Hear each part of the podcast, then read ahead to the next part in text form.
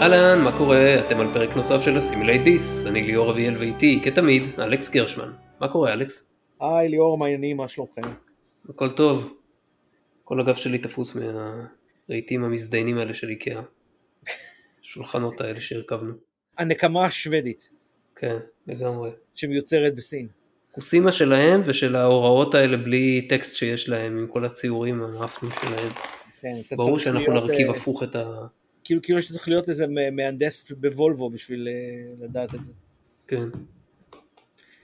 קיצר, אז יש לנו היום כמה דיבורים על חדשות, בעיקר שני טריילרים החדשים שיצאו, ואנחנו חוץ מזה ממשיכים היום את הסדרה על הוולקנים, שהתחלנו לפני שני פרקים, והפעם מבין לכם את החלק השני שלה, והוא לא יהיה האחרון. יש הרבה חומר. כן, אז בואו נדבר על מה שחדש. יצאו שני טריילרים, האחד לסטאר טרק פרודג'י, והשני ללואוור דקס, שבא אלינו לטובה ב-12 באוגוסט הקרוב. אז פרודג'י נראה לי, כמו שנראה לך, אני מאמין, סטאר וורזי וטיפשי כזה. סטאר וורזי טיפשי, ולשנייה נראה כאילו האנטרפרייז עוברת דרך בגרס קניון. או לא אנטרפרייז, מה שזה לא יהיה, הספינה דמוית האנטרפרייז הזאת. מה זה בגרס קניון?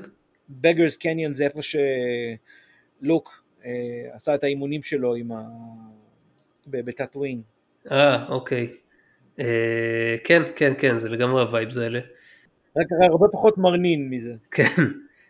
קראתי גם דברים שאמרו השחקנים בפאנל קומיקון הווירטואלי, וזה נראה כאילו...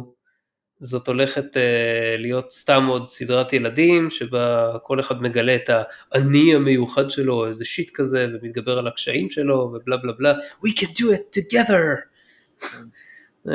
מזכיר לי סדרה שהילדה שלי אוהבת, דרקוני ההצלה, זה ספין-אוף של הדרקון הראשון שלי.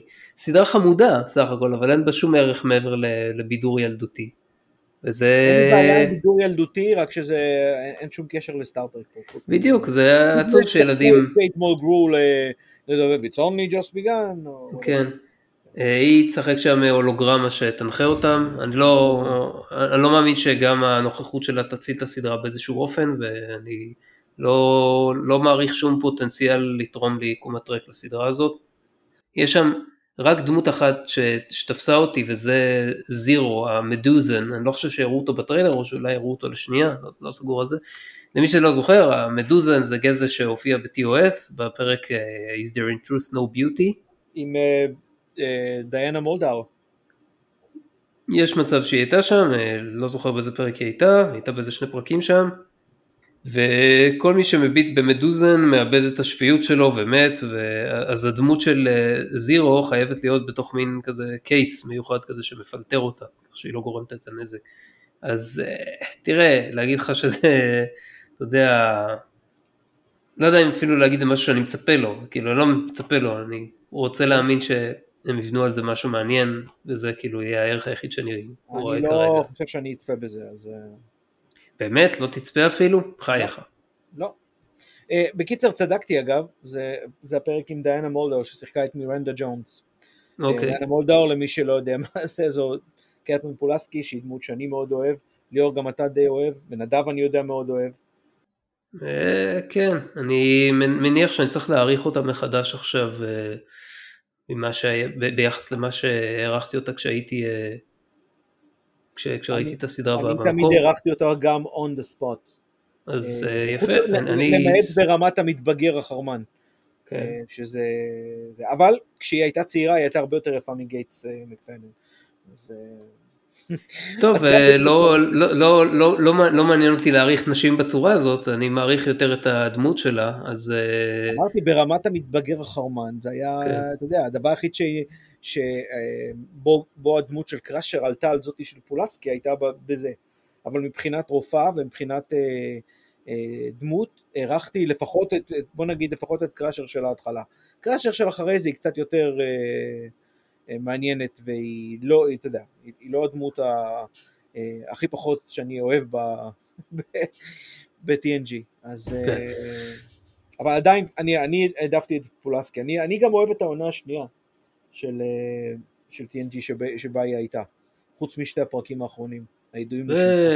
ונחזור לנושא פרודג'י. קיצור, הרבה יותר, בוא נגיד ככה, אני אסכם על פרודג'י, שהרבה יותר מעניין לדבר על העונה השנייה של TNG מאשר על פרודג'י. הבנתי מה אתה אומר, אוקיי, בסדר, כן, מעניין זה בטוח, פרודג'י אני אצפה בה, אני כאילו, אני רוצה לדעת מה הם עושים שם, אני רוצה לדעת מה יש שם, כי הם הכריזו על זה כקאנון, לא שזה כזה משנה בעיניי כבר, אבל... המחזות של אנשים היום על קאנון, אתה יודע, שקולות להטלת חציל במים. אני לא רוצה לפספס שום דבר שיש עליו את השם של סטארטרק. זכותך. קיצור, אז זה, על הסדרה עצמה אמרו שהיא הולכת לצאת בסתיו השנה, גם כן, לא ראיתי תאריך מדויק יותר, כמו שאומרים בטריילר, Fall of 2021. לעומת זאת, Lower Deck נראה מגניב, ושיש למה לצפות, יש Temerians בסטארפליט, יש קרדסים, רוברט דנקן מקניל, יגלם שם שוב את פריס בהופעת אורח. בתור צלחת. כן, בוימלר צורח בהיסטריה, בקיצר יהיה מגניב. כן. לא יודע, כל מה שתיארת זה החלקים הפחות, אתה יודע, בוימלר צורח, זה אחד מהדברים הסנויים עליי. כן, שכחתי את זה. בסדרה הזאת, אבל אתה יודע, אני מקווה שהסדרה לא תהיה מה שאנחנו רואים בטריילר, כי מה שאנחנו רואים בטריילר זה הרבה ממה שהיה בעונה אחת, והדברים הפחות טובים של עונה אחת. הקומדיה החלושה, משהו. בגלל זה, אני חושב שהם כאילו מנסים להשתמש בטריילר כאיזשהו סלינג פוינט עדיין לקטע הזה של ההומור. כן, עדיין לאותו קהל בעייתי, זה הנקודה פה. הקהל אף פעם לא בעייתי, אבל... אותו נתח קהל בעייתי בעיניי, אוקיי? תן לי לשדרג מחדש את ההערה הזאת. אוקיי. זה לא, אני לא האנשים שמכוונים אליו עם הטריילר הזה. שמע, יש מלא name dropping ומלא reference, שזה ממשיך את מה שהיה בסדרה הקודמת, שלי אין בעיה עם זה בניגוד לך, אני בסדר גמור עם פן סרוויס, כל עוד הפן סרוויס הזה נעשה, אתה יודע, להיותי פן ולדברים שאני אוהב, ואני מוצא את זה מעניין, אני יודע שאתה לא רואה את זה, כי אתה יודע, נדבך לבניית סדרה, אבל בסדר, אני מקווה שזה יהיה, הרי מקמן אמר שהסדרה הזו אמורה להיות הרבה יותר דרמטית, הרבה פחות, אתה יודע, קומית מטופשת. אז אני מקווה שהטריילר לא מרמז על זה. בדיוק. זה בדיוק מה שאני חושב שהולך לקרות, שהסדרה באמת הולכת להיות הרבה יותר כזאת, ושהטריילר לא משקף את זה בשום אופן. זה גם מה שהיה בעונה הקודמת. כן. לא שיקף, כי הוא אולי שיקף את העונה הראשונה, את הפרק הראשון, שלטעמי היה הפרק החלש ביותר בסדרה הזאת. אז במיוחד יש שם איזה קטע גם כאלה, איזה מתקפה כזאת, נוסח מתקפת הזומבים שהייתה בפרק הראשון, שכמו שאמרתי הייתה חביב, אבל לא משהו. שאר הסדרה הייתה הרבה יותר טובה, אני מקווה שהסדרה תהיה כמו עונה שעברה, הרבה יותר טובה ממה שהטריילר הזה מראה. כן. אז זהו, יש שם הרבה דברים אבל. ולגבי הטמריאן, אתה יודע, השתמשו בזה הרבה בתור, אתה יודע, running joke, אבל... אתה יודע, נדב מאוד התלהב מזה, אבל נראה לי הבדיחה הזאת תמצא את עצמה מאוד מאוד מהר. יכול להיות, אני לא יודע מה יעשו איתו שם, אני מקווה שיעשו איתו משהו אינטליגנטי, יש לזה פוטנציאל, ואני סומך על מקמן ש... אם בג'ורי בתור קצין ביטחון עוד made sense, שהוא למרות שהבג'ורי זה היה יותר קלינגוני מכל דבר אחר, וקלינגוני מהדור הקודם, כזה ששאב לחימה בכל שנייה, הרי ש... תמריאן זה בתור קצין ביטחון, זה איכשהו, אתה יודע. אבל בסדר, אני מאמין שעוד יהיה שם איזה טוויסט מעניין, והוא כן כאילו יהיה יותר מועיל ממה שהוא יהיה מזיק, או שאתה יודע. לא, אני חושב שיהיה מזיק, אני פשוט חושב שאתה יודע, המיקום שלו שם הוא פשוט מוזר לי. אבל אתה יודע, אולי נחכה ונראה לפני שנחרוץ. כן, לגמרי. אז כן, אבל אני בכל מקרה בלי קשר מצפה לראות את זה, ואנחנו כמובן... אם מישהו לא ידע או לא הבין, אנחנו הולכים לסקר את הסדרה, כמו שעשינו בונה שערה, קצת צרה יותר מסודרת, ניתוח של שני פרקים כל פרק שלנו. כן, בהחלט.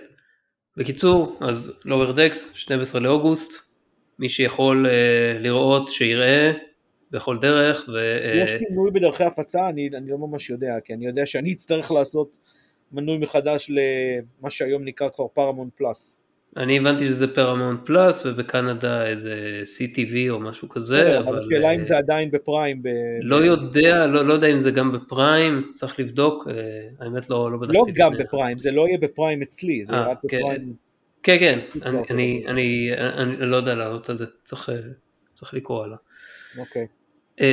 אוקיי, זהו, זה החדשות שהיו לנו, לתוכנית הזאת, ועכשיו נעבור לחלק העיקרי.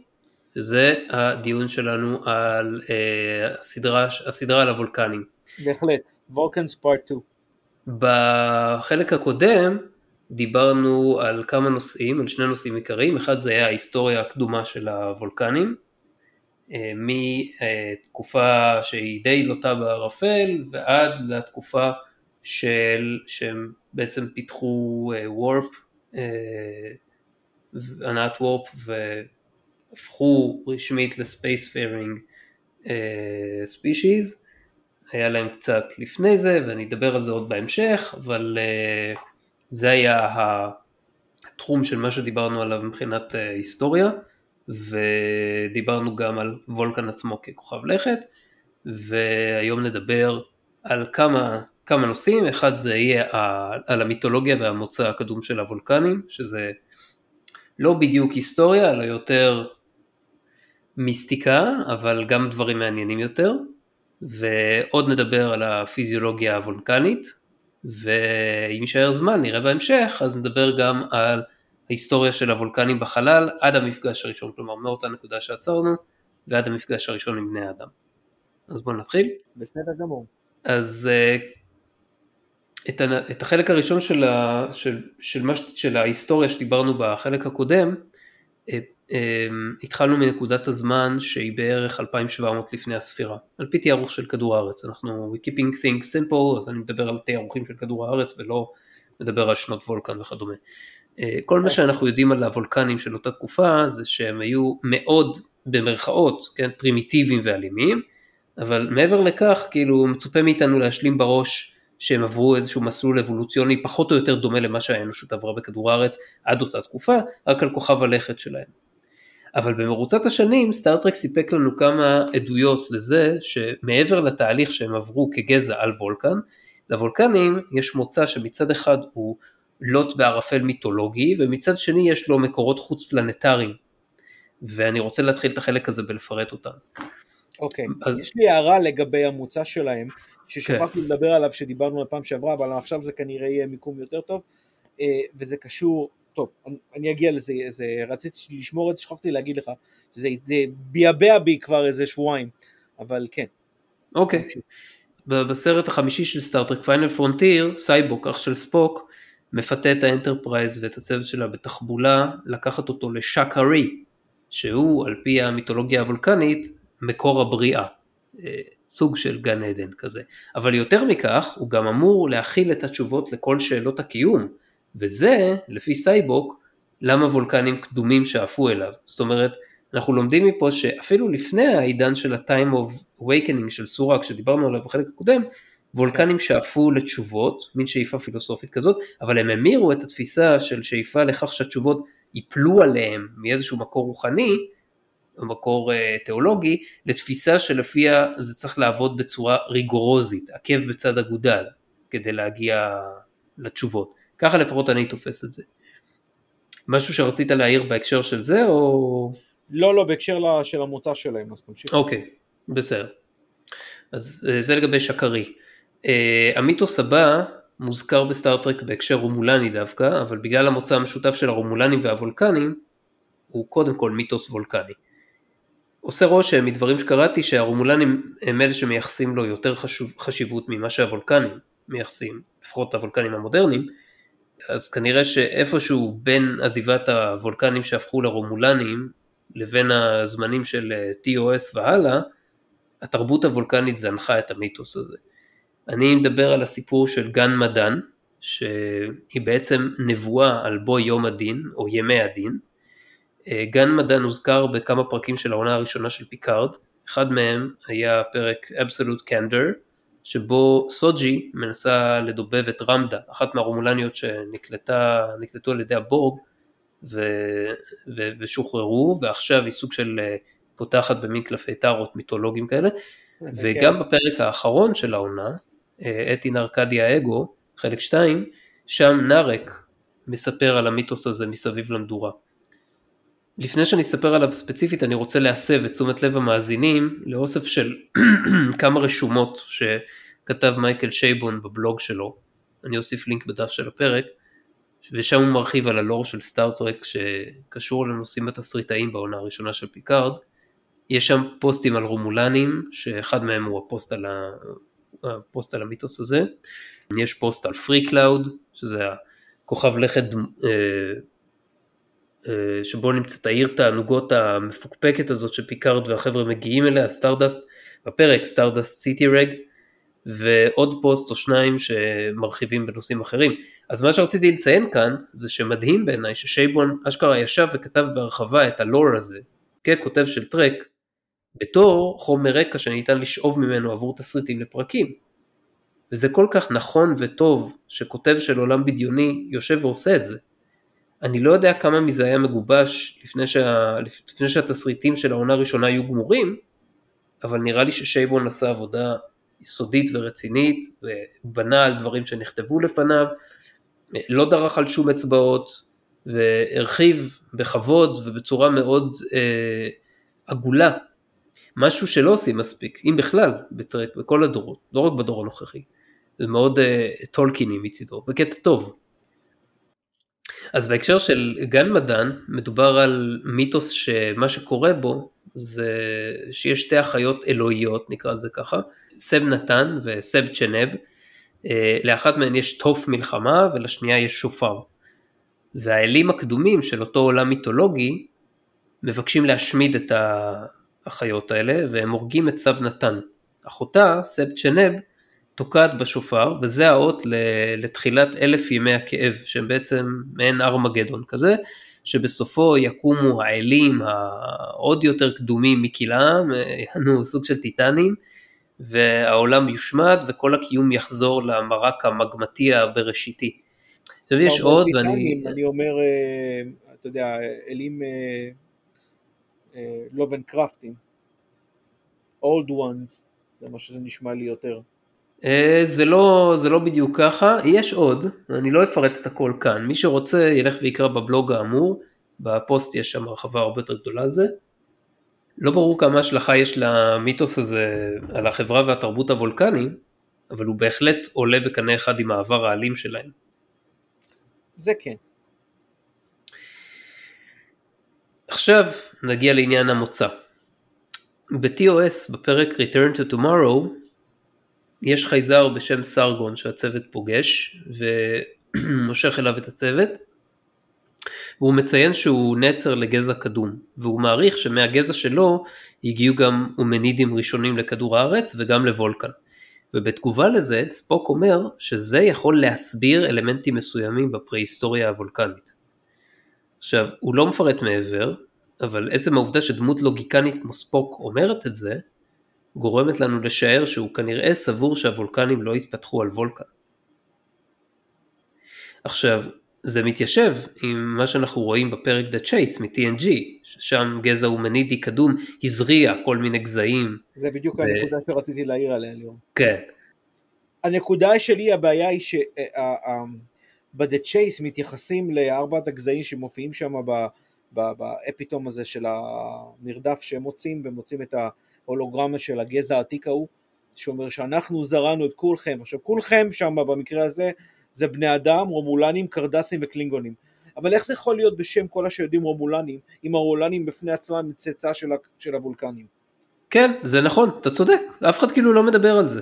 זה פשוט, זה מטריף לי את השכל, וזה, איכשהו, אתה יודע, זה ברח לי קצת שדיברנו על זה פעם קודמת, אבל, ואני תופס את הפרק הזה, מבחינתי הפרק הזה זה פרק מהותי בכל עולם הטרק. אם מתייחסים אליו בפייס וליו, הפרק הזה אמור להיות הבסיס של כל הדיונים האטימולוגים על הגזע, על הגזעים השונים בכלל, של כל האומנואידים, שמסביר ומעקר מתוכן את כל הביקורת, למה כל הגזעים החייזרים הם, שאנחנו רואים, הם, ברובם הם אומנואידים. פרק הזה הוא זה שנותן לך את ההסבר, וההסבר הזה הוא לטעמי, יש בו, כמובן שיש גם בעיות מסוימות, פיזיולוגית ואולי גם אנתרופולוגיות, אבל זה, יש בעיניי, בידע המדעי המוגבל שלי שאני מודה, יש בזה, וקראתי על זה מספיק, לא בשביל להיות איזשהו מומחה, אבל קראתי על זה, לטעמי זה הסבר ממצה, למה, זה מסביר למה הם נראים ככה, חוץ מהנקודה הזאת של הרומולנים, שבזמנו לא שמתי אליה לב, אבל אני מודה, כשראיתי את הפרק היה שם בזמנו, אבל כולנו יודעים שהרומולנים התפתחו מהוולקנים, מינוס, או אולי, הפרק זמן שהם בילו בכוכב הזה, ששכחתי את השם שלו כרגע, תזכיר לי ליאור? דברון. דברון, או דברון, שזה היה גם דברון סיסטם. זה מאויית כ-D-E-B-R-U-N-E.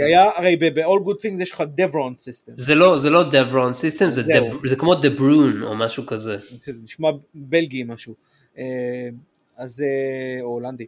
אז אני אומר, אז אולי מה שקרה, הדבר הכי שאני יכול לחשוב עליו כמשנה, משנה משמעותי, זה הזמן שהם יצאו. אולי הוולקנים המקוריים,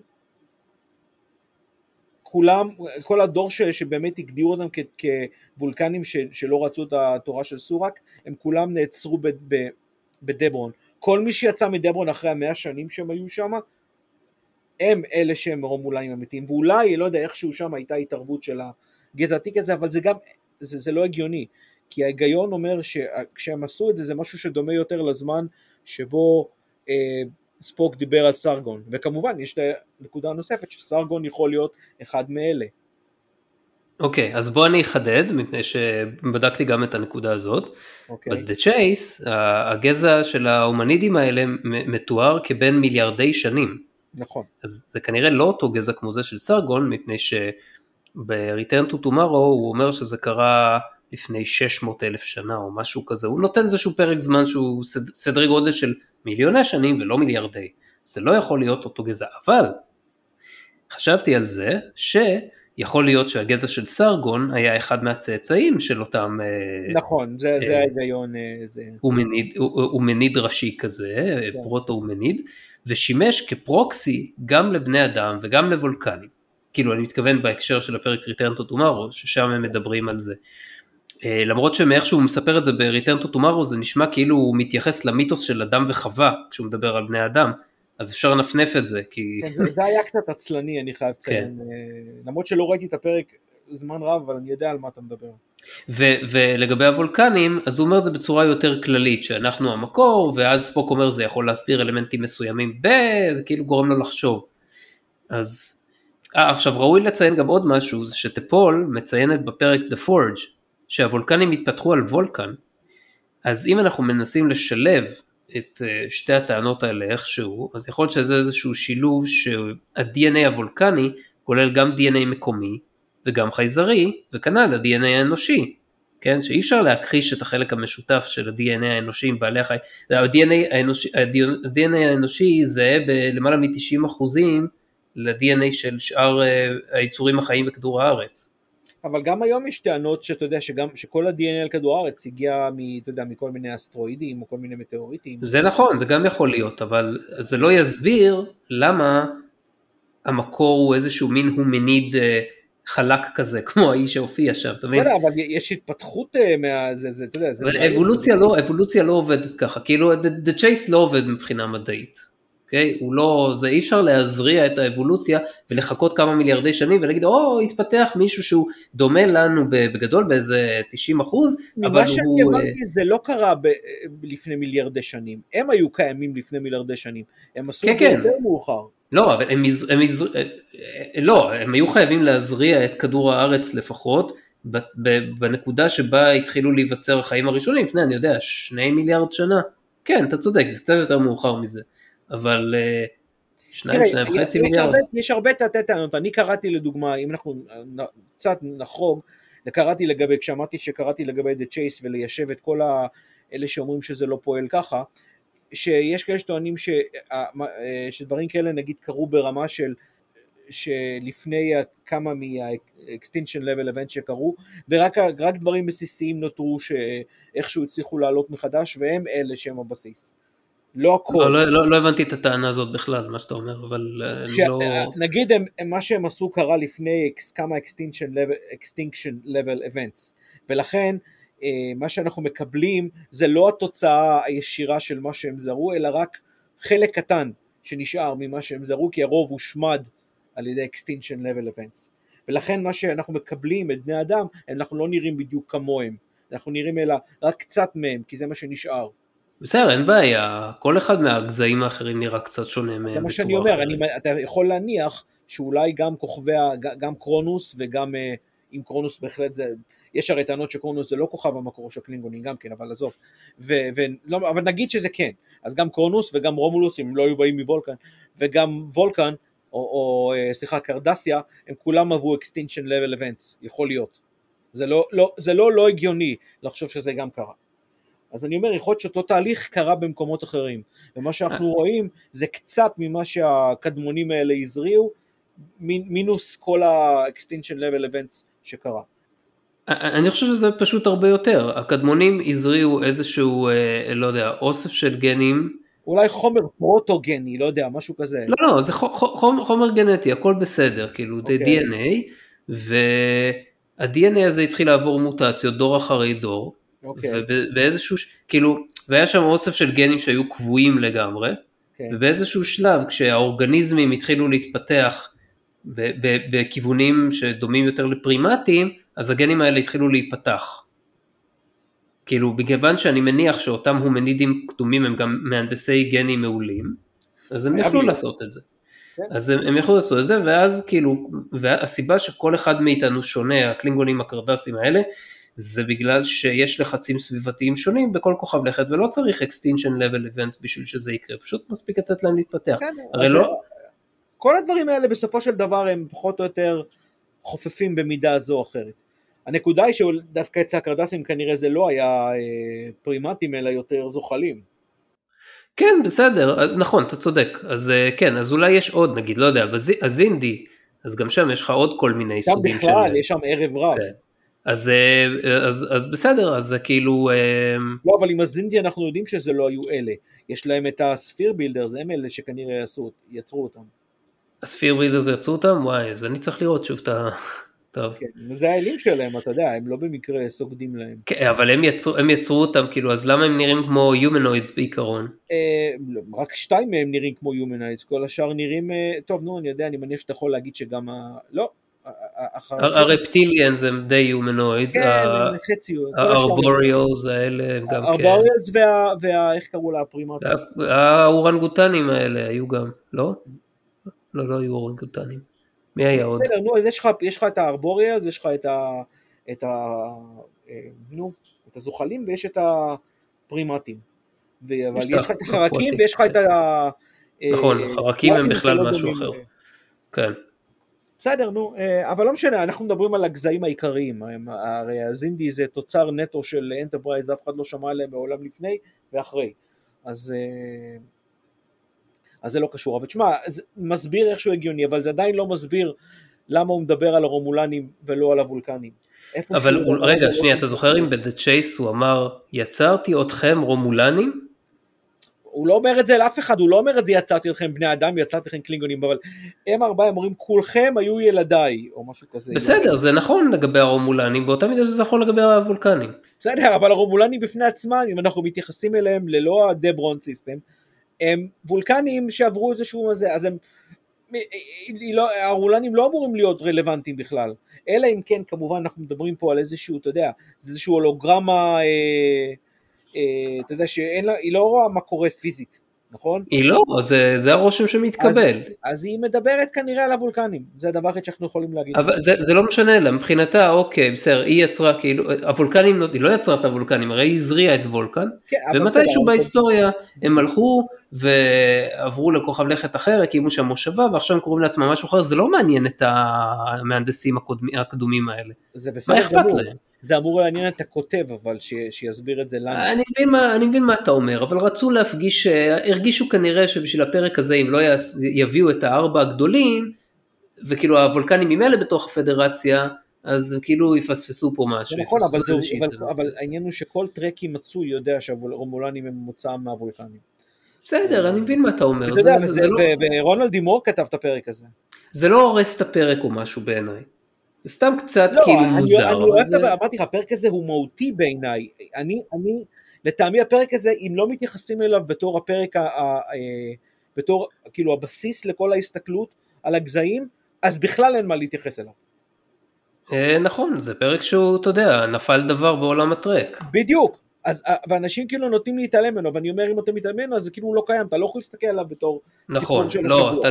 נכון, נכון. או שהוא האמת, או שהוא כלום. אין מה לעשות. אתה יודע, אני חושב את ה-Shades of Grey, אבל במקרה הזה אין Shades of Grey. או שאתה מקבל את העניין הזה, אתה יודע, עשו פרק שלם מסביב עם מרוץ וכל זה, אז זה... אז זהו, רק חשבתי להזכיר את זה, כי זה ממש הציק לי, כמו שאפשר לראות בה, מה שאמרתי.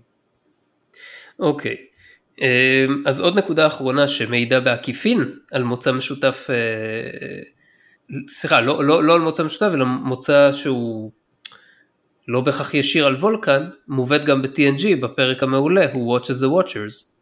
כן, אלה פרוטו-וולקנים. כן. אז נזכיר רק לשנייה אחת, בעקבות כשל בציוד, מתגלה על ידי המקומיים, עמדת תצפית של הפדרציה בכוכב הלכת מנתקה 3. שם יש אוכלוסייה פרימיטיבית, פרי-וורפ, וצוות האנטרפרייז נכנס שם לסמטוחה שלמה, אני לא ארחיב את כל העלילה. האוכלוסייה המקומית שם, הזאת מורכבת מפרוטו-וולקנים, ומעבר לכך, לא מסבירים כלום, ואף אחד בעצם לא מעלה את השאלה, איך יכול להיות שיש שני כוכבי לכת, עם גזעים שיש להם מוצא משותף, שאחד מהם הוא מתקדם וספייס פיירינג, והשני נמצא בעידן הברונזה. תשמע, יכול להיות שזה כוכב שהיה בשלב הפרוטו התקדמות, בזמן שהגזעים האלה, בזמן שהגזע האנשנס, בוא נקרא לו לצורך הדיון, שתל את מה שהוא שתל שם, ובא לידי ביטוי רק שבולקן כבר היה משהו, ומתקדם, ורק אז הגזע הזה התחיל להפשיל. הרי... למה הם החליטו לשים עכשיו נקודת תצפית שם? כי לפני זה אולי לא היה שם כלום. לא הבנתי איך זה מסביר את זה. איך מה שאתה אומר מסביר את זה. כאילו יש לך שני כוכבי לכת מרוחקים, חלל. איך מתפתח אותו גזע בדיוק? אפילו אם זה פרוטו, כאילו ברור שיש להם מוצא משותף שקושר אותו. אגב, אני לא בטוח שהוא כל כך רחוק, הם מעולם לא אומרים כמה הוא מרוחק מבולקן. בסדר, אבל אתה יודע שכאילו... DNA לא עובר בחלל. לא, מה זה DNA לא עובר בחלל? כנראה שאת ה-DNA נשתל שם. ה-DNA של הוולקנים? כן, אבל זה נוגד את מה שאתה אמרת קודם, שאין דבר כזה DNA של וולקנים, שהוולקנים התפתחו מה-DNA הספציפי, מה-DNA הכללי הזה של ה-Ancients, בהתאם לתוואי החיים שם.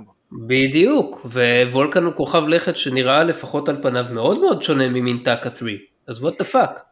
לא יודע, קשה קצת לראות, גם שם היה הרבה סלעים ואזורים צחיחים, לא היה שם איזה sprawling vegetation או משהו כזה. בקיצור, עכשיו אם היו אומרים שמדובר בוולקנים על מלא, לא פרוטו-וולקנים, אז היית יכול להגיד שאולי זה איזשהו נצר למושבה של וולקנים, שיצאה מתישהו שהלך להם גרוע מאוד, והם שכחו את העבר שלהם, ועברו איזושהי די-אבולוציה טכנולוגית, ואתה יודע מה, זה אפילו רקע לא רע בכלל לסיפור טרק, אם היו לוקחים את זה לשם, אבל העלילה לא הייתה על זה. אבל מכיוון שאמרו פרוטו, כלומר קדומים, כן. ברור שמדובר במין שהפדרציה, הנרטיב מבין, שהוא קרוב לוולקנים, אבל הוא מזוהה כחלק מהעבר הגנטי שלהם. אולי משהו כמו אם, אני יודע, ההומו ארקטוס היה מעמיד עוד צאצאים ששרדו חוץ מההומו ספיאנס, אבל כאילו כל זה קרה לכוכב לכת אחר, ותת מין אחד שלו הגיע לכוכב לכת X, ותת מין אחר הגיע לכוכב לכת Y. זה דווקא הגיוני.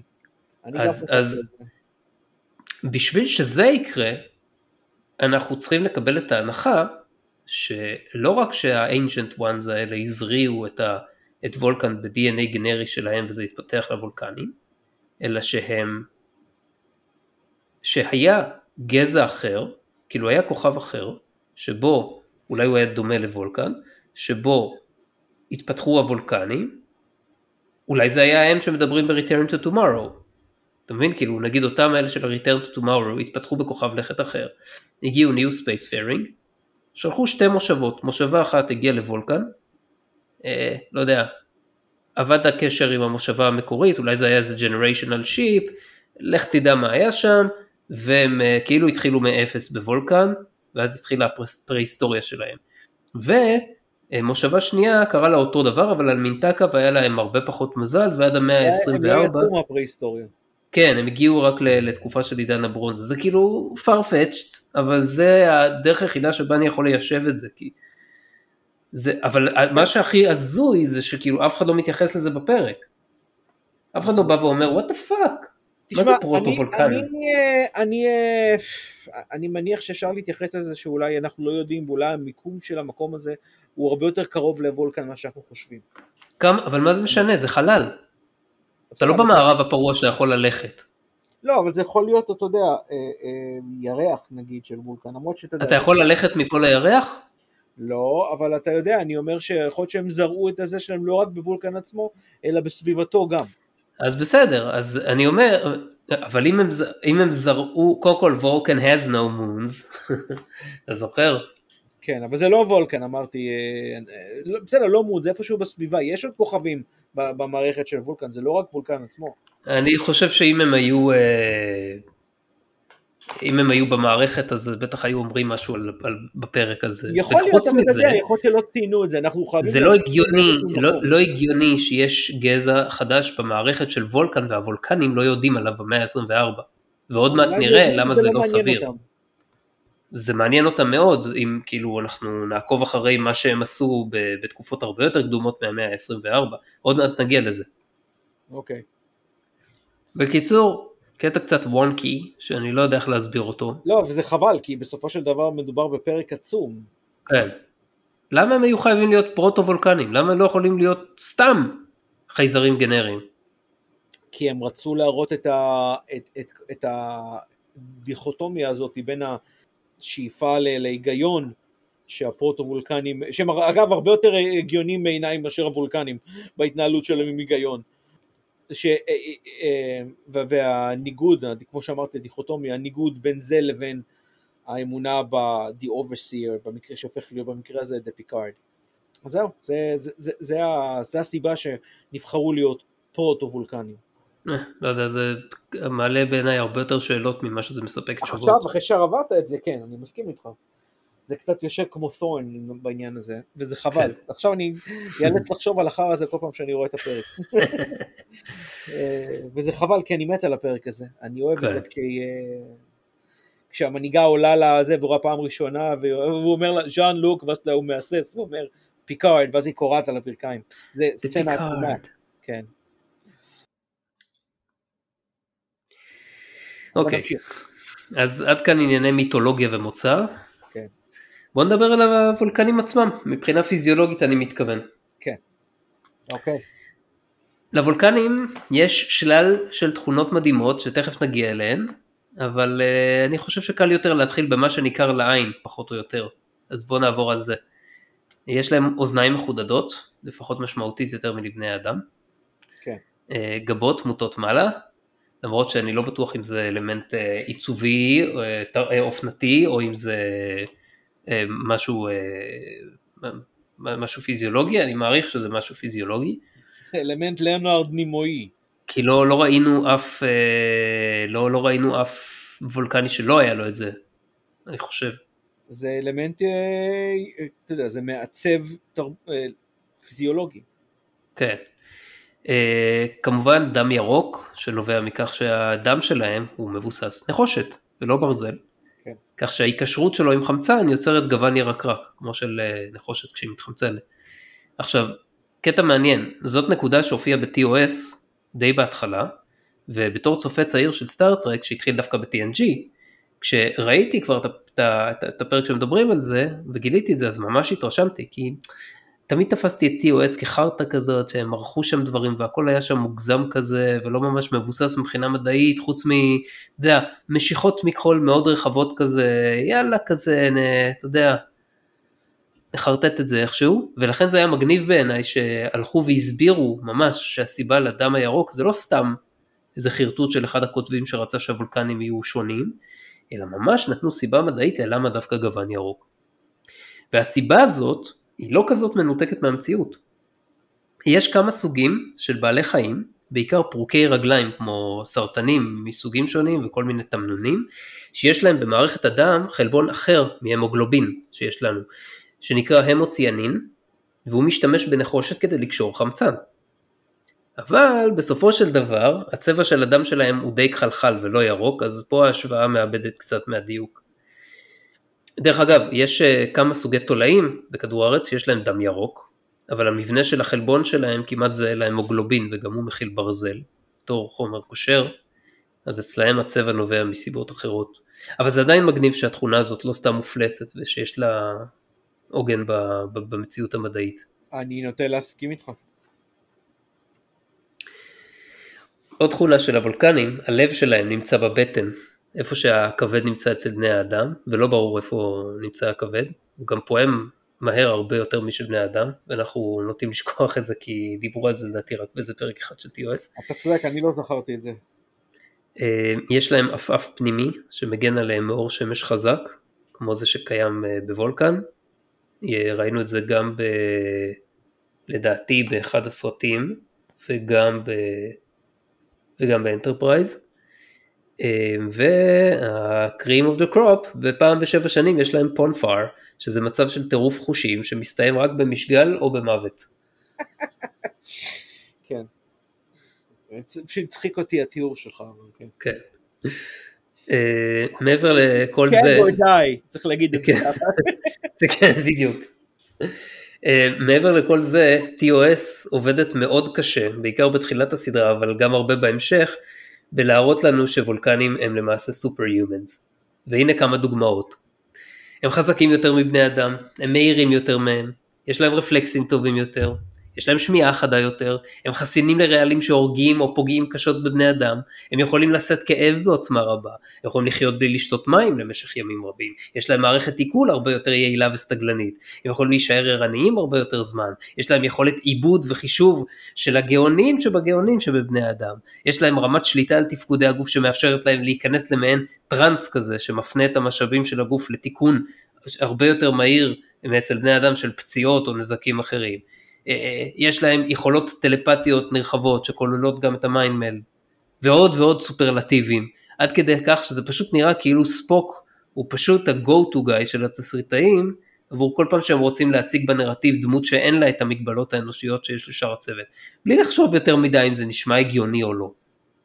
התיאור הזה כל כך מופרז שלא לחינם הוא מאוד toned down בסדרות העתידיות של הטרק, כולל Voyager ולפחות עד אנטרפרייז, שם ברמן וברגה עושים בדמות של פול שימוש מאוד דומה לזה של ספוק, אבל בצורה הרבה יותר מבוקרת, ונקרא לזה במרכאות אחראית מ-TOS. טוב, אתה יודע, אבל לטפול יש לה ערך, זה לא יגוע לזה מוסף, אבל יש לה, אתה יודע, תפקיד בתור היותה, נגיד, איי קנדי, כן, וסקשואל סימבול, אז המראה שלה, אתה יודע, הוא משמש בתור משהו שלא, לא יודע אם לא רצו או לא יכלו או לא תכננו לעשות ב-TOS עם ספוק. ספוק נראה לי שהוא, לא יודע אם תכננו, אבל הוא נחשב בסופו של דבר לדי סקס סימבול. כן, גיק סקס סימבול כזה. אני אומר, אז, כאילו, אני מסכים מה שאתה אומר לגבי טפול, אבל יש לה, אתה יודע, בהיעדר מילה אחרת נקרא לזה ערך מוסף או שונה ש... קשה קצת להשוות, כי התפקוד שלנו, אתה יודע, נועד להראות אלמנטים מאוד מסוימים. אגב, עוד במסגרת מהדברים האקסטרה יכולות שדיברת לגבי הוולקנים, יש להם גם, או לפחות לספוק היה לו inner eyelid. אמרתי את זה. לא זוכר שאמרת את זה. אמרתי, יש להם אף פנימי שמגן עליהם, מאור שמש חזק. אוקיי, כן, פספסתי איכשהו. כן, אז זה בהכרח עוד משהו מהיכולות. אף פנימי. זה לא נשמע טוב בעברית, אתה יודע, באנגלית זה יותר טוב, inner island. לגבי מה שאמרת על טפול, אז כשאמרתי שהם עשו את זה בצורה הרבה יותר אחראית, זה שבנוסף הוסיפו לה גם כל מיני חולשות, מדי פעם, לא הרבה, שהיו קיימות אצלה ובני אדם לא השפיעו, נגיד טרליום D, היה פרק עם הטרליום D, שזה היה איזשהו חומר ש... הופך את הוולקנים למשוגעים. אתה יודע מה, אני לא זוכרת את זה, אבל כן, אבל, אתה יודע, אנחנו חייבים אבל לזכור, שכמו שספוק, למרות שהם ניסו להראות אותו ככה, הוא לא ייצג את איך שכל הוולקנים מתקיימים, או איך שהם, כי קודם כל, מעצם העובדה שספוק עצמו, הוא רק חצי וולקני, זה אחד, ושנית, אנחנו גם לא יודעים שהרי הוולקנים בכל זאת הם לא מולד, כאילו מולד, לא במובן של תחבת, אלא במובן של תבנית, הם לא כולם אותו דבר. זה נכון, למרות שכל פעם שמזכירים את אחת מהתכונות האלה, אז ספוק אומר, Vulcans are זה וזה, או שמישהו אחר אומר את זה על וולקן. כן, אתה צודק מהבחינה הזאת, אבל קודם כל אפשר לחשוב, אולי שחלק מהתכונות זה בגלל השילוב שלו עם בני אדם, היה לו, אתה יודע, the best of all fours, נגיד, ואצל טפול, זה גם עצם העובדה שאתה יודע, כל אנחנו מדברים על תקופה שונה, קדומה יותר, הרבה יותר, מאשר האנטרפרייז של קרק, אז אתה יודע, כמה כבר קדומה? 100 שנה לפני, הוולקנים היו כל כך שונים. יותר מ-100. למה יותר מ-100? בסדר, 110, נו. אז כנראה שכן, כנראה שהם היו יותר שתשמע, אני יודע שזה לא... מה פתאום? למה לך לחשוב ככה? מה, בני אדם השתנו פיזיולוגית במאות אלפי השנים האחרונות? נהיו חזקים יותר, בריאים יותר. לא, לא משמעותית. לא כאילו, אתה יודע, רק לא מבחינת תכונות פיזיולוגית, מבחינת אורח חיים, זה משהו אחר לגמרי. לא רק אורח חיים, אתה יודע, אורך חיים, לא אורח חיים. זה נובע מאורח חיים, אנחנו יותר מודעים היום, אז אוכלים בריא יותר, ויש תרופות ואנטיביוטיקות, יודעים לטפל בזיהומים, כל מיני דברים כאלה. גם, כן, תשמע, לא יודע, אי אפשר לדעת מה גרם להם, אבל בסופו של דבר, אתה יודע, יש שינויים שהם אולי נגזרים תרבותית, אולי נגזרים מחשבתית, ואולי, אתה יודע, האבולוציה הוולקנית עובדת שונה. אני לא יודע למה אתה לוקח את זה לכיוונים האלה, ומניח שטפול היא שונה משמעותית מספוק. היא שונה משמעותית מספוק, מעצם העובדה שהיא וולקנית מלאה והוא לא. בסדר, אוקיי, בסדר, אבל כאילו כל התכונות מהצד הוולקני שיש לספוק, למה שהן לא יהיו מתקיימות גם אצלה? לא יודע, אולי הם בזמן הזה הם לא התפתחו עדיין, או חלקם היו פחות מפותחות בזמנה של טפול, ובזמנו הוא קצת יותר מפותחות. שמע, זה הזיה לחשוב ככה, זה כמו משהו שיהיה, זה כמו בתסריט של דיסקאברי, מה שאתה אומר עכשיו. תראה, מצד שני, זה גם קצת הזוי לחשוב על כל היתרונות של הוולקנים, כשהם נאמרים face value. בגלל זה אמרתי שכאילו, אז זהו, מה שרצה להגיד פה זה שניכר בעיניי שב-TOS היה חשוב להדגיש את החייזריות הגנרית של ספוק, יותר ממה שהיה חשוב לבנות איזשהו טיפוס עגול של גזע חייזרי, שיש לו יתרונות וחסרונות על בני אנוש, אבל הוא סך הכל on par עם בני האדם, כן? כמו שעושים בסדרות. האירוניה שזה במיוחד בא אצל ספוק, שהוא אפילו לא מייצג מלא של אותו גנרית. כי באותה תקופה, אני מניח עכשיו, כן, אני לא יודע את זה בוודאות, אבל אני מניח, לא היה מקובל לבנות לור מקיף לעולמות בדיונים בסדרות טלוויזיה. אתה צודק ליאור, אתה לא צריך להניח אפילו, זה נכון, לא. אלא אם כן הלור שאתה מדבר עליו זה של בני משפחת קארטרייט, משהו כזה. מי? מה? בוננזה. למה, יש לור כתוב לבוננזה שנכתב לפני הסדרה? כן, יש להם הרבה רקע וכל זה, זה לא דמויות סתם שצצו, כתבו על המשפחה וכל הדברים האלה. אז זאת אומרת, מה זה? רגע, זה לא התחיל בסדרה? אני אין מושג, לא ראיתי בוננזה, אני לא יודע על זה כלום. התחיל בסדרה, אבל הם בנו לזה, אתה יודע, הם בנו רקע, הם לא סתם, אתה יודע, עשו כמו ישר, כמו בסדרות אחרות שהם היו מאוד מאוד, מאוד מאוד בסיסיים, הם בנו יותר רקע. וואלה, מעניין. כן. בסדר, מערבונים זה היה, אתה יודע, טוב, אתה לא צריך לעבוד קשה כדי לכתוב לור של סדרת מערבונים. בסדר, אתה יודע, אבל מדובר בבני אדם בכל זאת, כן? בני אדם, יש הרבה רקע לבני אדם. כן, כן, אפשר לכתוב גם פה, אין ספק. מכל מקום, בספרות דווקא עשו את זה הרבה יותר מן הסתם, כן? בוודאי, אם יש לך מקום להרחיב בו על רקעים, זה ספרות. כן, אבל בתקופה של וויג'ר ובטח של אנטרפרייז, סטארטרק כבר הייתה פרנצ'ייז מבוסס, והצופים כבר היו דור שציפה להרבה יותר מזה. אז אי אפשר היה לצפות מהם לקבל איזה bucket species כזה, שיש לו יכולות שהולכות ומצטברות כל פרק, בהתאם למה שהעלילה דורשת. לא, אז יותר מזה ליאור, אני חושב שלא יכולת לצפות למשהו כזה, כשגזע כזה אמור להיות על אותו סקייל ועל אותו מעמד, כמו בני אדם, שהם הרבה יותר נחותים מהם. בדיוק, איך יכול להיות שותפות מלאה בפדרציה, בין גזע שהוא כל כך הרבה יותר טוב משאר הגזעים. בדיוק, זה ניכר ש... אנחנו לא יודעים איך הם ביחס לאנדורים וביחס ל... נו, פיג פייס, טלרייטס. כן. ואתה יודע, אלה בכלל, אלה שני הגזעים האלה, בסדר, אנדורים לפחות עוד מקבלים באנטרפרייז איזשהו זה, אבל טלרייטס בכלל, זה אלבון. בתור גזע מייסד, כאילו זה פאקינג גזע מייסד. אז הם בכלל מקבלים את ה-short end of the stick, מה שנקרא. אבל אתה יודע, איך זה יכול להיות שוולקנים יהיו כל כך הרבה יותר טובים מכולם? כן, אנחנו רק יותר טובים מבני אדם, אבל אתה יודע, זה גם נקודה שאיך הם יהיו ביחס לאנדורים, כן? כן, נלחמו איתם, אתה יודע, לא מעט. או היו סכסוכים איתם, לא יודע. כן, נגיע לזה עוד מעט, זה נכון. איך יכול להיות שגזע כל כך יותר מתקדם ועדיין נמצא באותו level עם האחרים? זה לא הגיוני. אז כן, תראה, אם אנחנו מכלילים את כל האזכורים האלה לתכונות הסלובריאס האלה של הוולקנים, יוצא שאנחנו מקבלים יצור שהוא שונה בצורה קיצונית לא רק מבני אדם, אלא גם ממרבית הגזעים, החייזרים, ההומנידים בסטארטרק, שכשהם נוצרו כבר היה די ברור שצריך קודם כל לאפיין אותם, ואחר כך לראות איך מתאים לשלב אותם בעלילה, למרות שקלינגונים ורומולנים, אפס, לא עשו את זה כל כך. בהתחלה, אלא הם גם כן היו, אבל כשהם כבר התפתחו יותר, נגיד הוולקנים תוכננו להיות גזע שיהיה משמעותי בסטארטרק עוד מההתחלה, אבל לא היה להם שום אפיון, אלא זה כזה התקדם מפרק לפרק, ואחר כך, בסדרות המתקדמות יותר, אז כבר, אתה יודע, אמרו טוב, אי אפשר ככה, צריך להחליט, קלינגונים, אז הם ככה בגדול, ואלה התכונות שלהם, לא פתאום יכולים להצמיח כנפיים מהגב ולעוף בפרק ההוא, כי זה מתאים לעלילה. לא, ואתה יודע, מה עוד מציג בזה, שאתה יודע, מלא לפתח תכונות, נגיד כאלה עליונות, לאויבים שלך, שיהיה לך איזושהי סיבה להיות אנטגוניסטי מולם, כן? כן. אבל זה גזע שאמור להיות, אתה יודע, בן ברית שלך.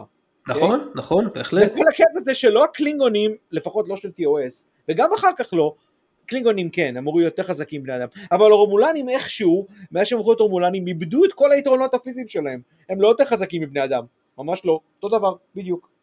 וואי, זה היה גם כן שאני לא, עדיין לא התייחסתי אליה ולא חשבתי עליה אפילו, זה כאילו, המסע בחלל הזה שלל מהם כמעט את כל ה... אליור, אז אני עומד על התיאוריה שלי, זה לא המסע בחלל, זה מה שקרה בדברון. מה יכול היה כבר לקרות בדברון? סתם כוכב לכת. נחשפו לקרינה מעוותת... כבר יותר סביר שיחשפו לקרינה בחלל, לקרינה קוסמית בחלל. לא משנה, מה שזה לא יהיה, עובדתית, הם לא יותר חזקים מבני אדם. כן, זה נכון, וגם היכולות המנטליות שלהם לא מפותחות. למרות שקלינגונים זה כבר בעיה תסריטאית, שהם לא יראו אותם מספיק יותר חזקים מבני אדם. אגב, הקלינגונים גם אמורים יותר חזקים מהוולקנים. אז בכלל, הם כאילו צריכים להיות איזה מסעית 15 טון. כן, אז יש הרבה בעיות עם התיאורים שלהם, אבל במיוחד אפרופו, כי אנחנו מדברים על וולקנים פה, אז הוולקנים והרומולנים, כאילו, זה מאוד מציק שמי שאמור להיות הבן ברית שלך, והנציק שלו, אולי בגלל זה, אתה יודע, הם עשו, יש רק וולקני אחד, בכל אנטרפרייז, בספינה של 400 איש, יש מייצג חייזרי אחד. לא, בסדר, באנטרפרייז זה הגיוני, כי השילוב של פול שם היה איזשהו משהו פיילוטי כזה. לא אנטרפרייז, אנטרפרייז זה ספינה, לא אנטרפרייז. וזה, אז כן, כן, אז נכון, זה משהו... לא יכול להיות חייזר שלם. נכון. הוא חצי. למרות שיש לו את כל התכונות הוולקניות, הבולטות, כאילו, וכל היתרונות, כמו שאתה הסברת ברשימה, הנאה והארוכה שעשית קודם. אז זה מעלה את השאלה, איך קורה שעם כל כך הרבה הבדלים פיזיולוגיים מבני האדם, עדיין יכולים להיות בני כלאיים של בני אדם וולקנים? כאילו, איזה חלקים של בני אנוש, חוץ מרגשות מודחקים, אולי, שמאוחר יותר אנחנו מגלים שלוולקנים יש את זה ממילא, כן. יש בספוק למשל. לא ספק. עם מערכת דם ואנטומיה שהן כל כך שונות, איזה חיבור, אפילו אם עושים את זה באופן מלאכותי על ידי הנדסה גנטית, יכול להיווצר שם. כן, לא נראה לי שההנדסה גנטית בין סרק ואמנדה. הייתה הנדסה מאוד מאוד ביולוגית. מה פתאום? ברור שזה היה הנדסה גנטית. מי אמר לך שזה הנדסה גנטית? כי זה לא יכול, לקרות, כאילו, שני מינים שונים לא יכולים ליצור ביניהם תינוק, וגם אומרים את זה באנטרפרייז. וזה טוב שמסבירים את זה, הנה, כאילו... מעולם לא הוזכר שספורט... באנטרפרייז, לא ספציפית לסרק ואמנדה, אבל באנטרפרייז, בצמד של הפרקים Terror Prime ודימנס, מהעונה הרביעית, אז הראו בת כלאיים של טריפ וטפול, שלא שרדה את שלב הינקות. פשוט, כי טכנולוגיית ההיברידיזציה לא הייתה מפותחת מספיק. אז הפרקים האלה רומזים למעשה, שעד המאה ה-23, הטכנולוגיה תבשיל, אבל אפילו הם לא מסבירים לאיזה תוצאה מדענים יכולים לצפות. מה שבטוח, כמו שאני רואה את זה, מדובר בתהליך הרביעה הכי מלאכותי שאפשר לדמיין, שבו צריך ללקט תכונות באופן סלקטיבי, כדי ליצור משהו שאפשר לקרוא לו בין כלאיים של שני הגזעים האלה. זה לא יעלה על הדעת שמדובר ברביעה ביולוגית טבעית, כמה שהרעיון הזה רומנטי בעיניך. לא, זה לא עניין של רעיון רומנטי, אני מתייחס למה שנאמר. לא נאמר אף פעם, תקן אותי אם אני טועה, שספוק הוא תוצר של הנדסה גנטית. לא הנדסה גנטית, כאילו, הוא כן תוצר. אתה יודע מה אני אומר, לא משנה. במובן זה שהוא הפריה מלאכותית. כן, לא נאמר את זה בשום מקום, לא ב-TAS, לא ב-TOS, ולא בסרטים, וגם לא במעט שהופיע ב-TNG וצפונה מזה. זה נשמע לך סביר שבלי התערבות חיצונית, אורגניזם עם דם ירוק, ו-DNA שונה לגמרי יכול, כאילו, זה יותר סביר שאני אצליח להתרבות עם בננה, מאשר שסרק... לא הגזמתי, כאילו, ה-DNA שלנו הרבה יותר דומה לבננה מאשר לוולקנים. אנחנו לא יודעים מה מבנה ה-DNA של וולקנים, אתה מתייחס פה לרצף של... אתה יודע, של תכונות שהם כתבו שם בלי ביסוס למה נותן אותם, חוץ מהאדם. התכונות האלה, המוח שלהם שונה לגמרי. יש להם טלפתיה, יש להם, אבל לא יודע. אבל זה משהו שזה התפתח. מה זה משהו שהתפתח? הרי הם לא נולדו עם טלפתיה, הם משהו בטח שכן, מה זאת אומרת? ודאי שכן. כאילו, הם צריכים לטפח את הכישורים האלה, אבל זה שם. אתה לא יכול להגיד שזה אותו דבר אצל בני אדם. לבני אדם פשוט אין את זה, לא משנה כמה הם ינסו. אתה יודע, גם על זה יש חולקים, אבל בסדר, בוא ניכנס לזה. מה, בסטארטרק? כאילו... לא בסטארטרק. אתה יודע, יש הרבה תיאוריות לגבי היכולות הבלתי מפותחות של המוח. כן, אבל לא טלפתיה. אין תיאוריה מדעית שגורסת שטלפתיה זה משהו... תיאוריות יש, הוכחה בינתיים אין.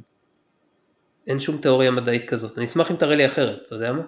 תיאוריה מדעית, לא קשקוש ניו אייג'י. אני לא מדבר על ניו אייג', אני מדבר פה על תיאוריות לגבי יכולת ה... אתה יודע, הניצול החלקיות בלבד של המוח האנושי, שחלקם מכילות גם, שאם יפתחו במלואם, יכילו גם טלפתיה, ודברים אחרים גם, שהם הרבה יותר farfetch מטלפתיה אגב. אוקיי, טוב, תשמע, זה נושא לדיון אחר, אני גם לא מבין מזה מספיק, אז... אבל אתה יודע, אבל זה לא ממש משנה, כאילו זה שיש להם טלפתיה, זה לא עושה אותם כל כך שונים מבני אדם מבחינה הזו, שלא יכולה להזדווג איתם, לא יודע. אני חייב לציין, אני לא זכרתי את כל שלל תכונות שאמרת לגבי, מה שאמרו לגבי היכולות של הוולקנים, שמפרידות אותם מבני אדם כל כך, אז כן, מעולם לא חשבתי שיש צורך, שספוק נוצר באיזשהו משהו, מאשר הפריה רגילה. הרי אם אתה אומר את זה לגבי, נגיד סתם דוגמה לגבי סוג אדם הירוק, הרי יש החלאה בין בני, החלאה, אני אשתמש במונח הזה, יש תוצר של התרבות בין בני אדם וקלינגונים, וגם להם דם שונה מזה של בני אדם. וזה, רגע, שנייה, זה רביעה ביולוגית רגילה? כן. איך אלכסנדר נולד? נראה לך שהוא נולד בכל דבר מלבד לידה של מקיילר? אין לי מושג, אבל קיילר היא חצי קלינגונית. בסדר, לא משנה, העיקרון הוא זה. אני מסכים איתך שהעיקרון הוא זה, אני לא יודע מה היה שמעורב. אולי פחות שונים מאיתנו, אולי חוץ מזה שהם נראים פיזיולוגית יותר שונים, כי סך הכל הוולקנים למעט... כל האיברים של הקלינגונים שונים לגמרי בפנים, יש להם כפול מכל דבר. זה לא יכול להיות. זה נקרא ברקלול. לא משנה איך זה נקרא, זה לא יכול להיות כאילו, אתה לא יכול להחליש שני יצורים כאלה, זה פשוט כאילו לא יתהיה לך הפריה. לא יודע, אולי אתה יודע, גזע אחד יכול להשתלט עד כדי כך שהוא... תשמע, הכל יכול להיות בתיאוריה, יכול להיות גם שמישהו ימצא דרך לעבור את מהירות האור עוד 2000 שנה, ישירות, לא בעקיפים, אבל אם אנחנו מדברים על מדע בדיוני אינטליגנטי, לא מדע בדיוני פנטזיונרי, אז אתה חייב כאילו להתבסס על דברים שאתה מכיר, אבל... כל עוד שלא נאמר on screen שהדבר הזה הוא תוצר של זה, הרי לטעמי אין שום דבר שיערי אחרת. אבל הפצמת פרקים האלה של אנטרפרייז זה רמז די בולט שלא ניתן לעשות את זה. אחרת הם לא היו טורחים לעשות החלאה, כאילו החלאה רבייה מלאכותית, הם היו פשוט אומרים לפול וטריפ להזדיין והיה נולד מזה ילד, או סתם לוקחים את הזרע ואת הביצית שלהם. נראה שהם עשו את זה גם ככה בלי שיגידו להם. כן, אבל לא היה מזה ילד. יכול להיות, אבל אולי עם הקלינגונים זה אחרת, אני לא יודע מה להגיד לך. בכל זאת עברו הרי הרבה יותר שנים מאשר ברבייה של אלכסנדר. לי אין שום בעיה לקבל את זה שהכל זה רבייה מלאכותית בין גזעים שונים, וזה בסדר גמור, למה שתהיה עם זה בעיה? אם הנדסה גנטית מעורבת, אתה עכשיו עם מישהו, כאילו, יש לך היום זוגות שלא יכולים להביא ילדים לעולם, בגלל בעיות ברבייה, אז הם הולכים ועושים טיפולים, ואחרי זה הם מביאים ילדים, והכל בסדר. הטכנולוגיה דואגת לזה, ואף אחד לא רואה אותם כפחות הורים בגלל זה. כן, אבל זה לא מה שאתה מדבר, אתה לא דיברת על זה, אתה דיברת על ילודה בתוך, אתה יודע, קופסה, מה שזה לא יהיה. לא, זה לא בתוך קופסה, יכול להיות שבאמת האמא הביולוגית, היא האמא הביולוגית המקבלת, טוב, זה גם כן, זה לא סביר בעיניי, כן, יכול להיות שזה אינקובטור חיצוני, מה הבעיה עם זה? לא יודע, אבל זה לא מה שהסברת, זה לא מה שאמרת שנייה לפני. כל הטיפולים האלה לא גורמים ללידה בתוך אינקובטור, גורמים לזה שלהם תהיה יותר יכולות לפתח ולגדל את העובר. אם תלך מספיק אחורה, תמצא אנשים שחושבים שזה לא מוסרי לעשות טיפולי פוריות, כי זה כנגד הטבע, והם צריכים לקבל את זה שאלוהים לא נתן להם את היכולת להתרבות. זה דעה שהייתה מאוד רווחת לפני. אני לא מאמין בזה, כי עובדתית אנחנו היינו צריכים גם כן לעבור כל מיני דברים דומים.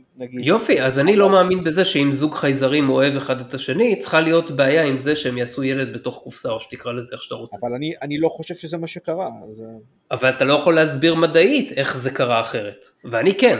אתה לא יכול להסביר את התיאוריה לפי מה שאתה מכיר כרגע.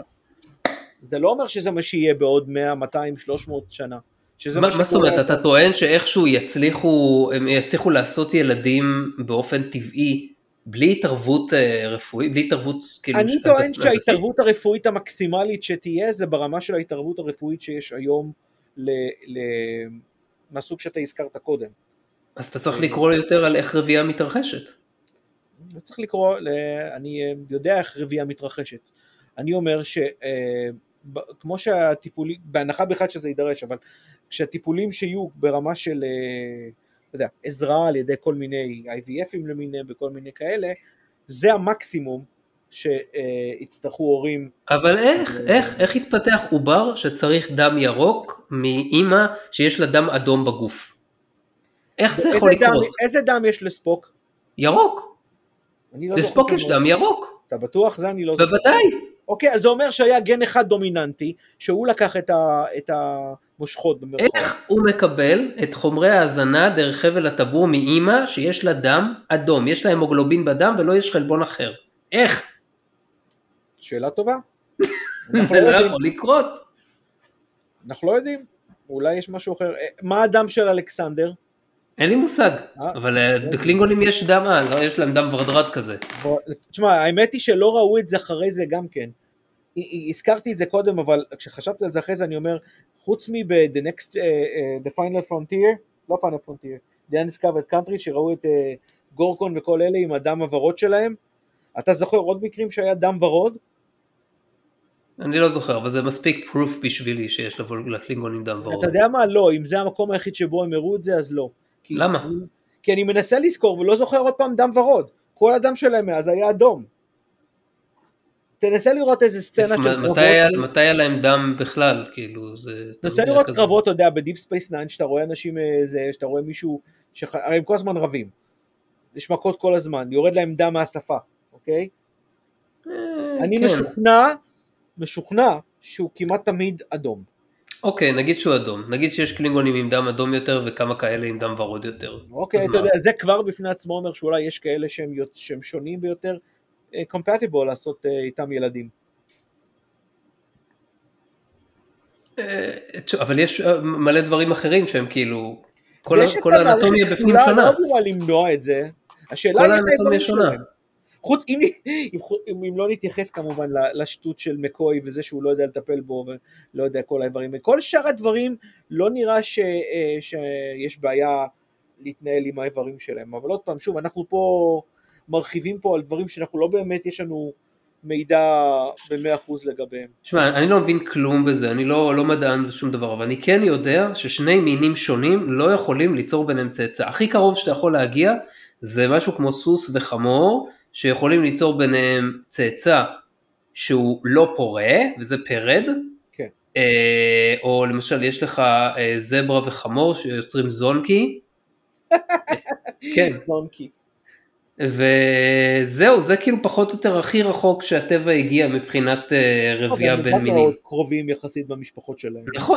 נכון, הם ממש קרובים, הרבה יותר קרובים ממה שוולקנים ובני אנוש קרובים אחד לשני, מבחינת כל התכונות האלה שמתוארות. בגלל זה זה בלתי יעלה על הדעת מבחינתי שרבייה לא מהונדסת לגמרי יכולה לקרות שם. לא יעלה על הדעת. אני לא נחרץ כמוך, אבל... אני נוטה לחשוב שההסברים שלהם היו קצת לוקים.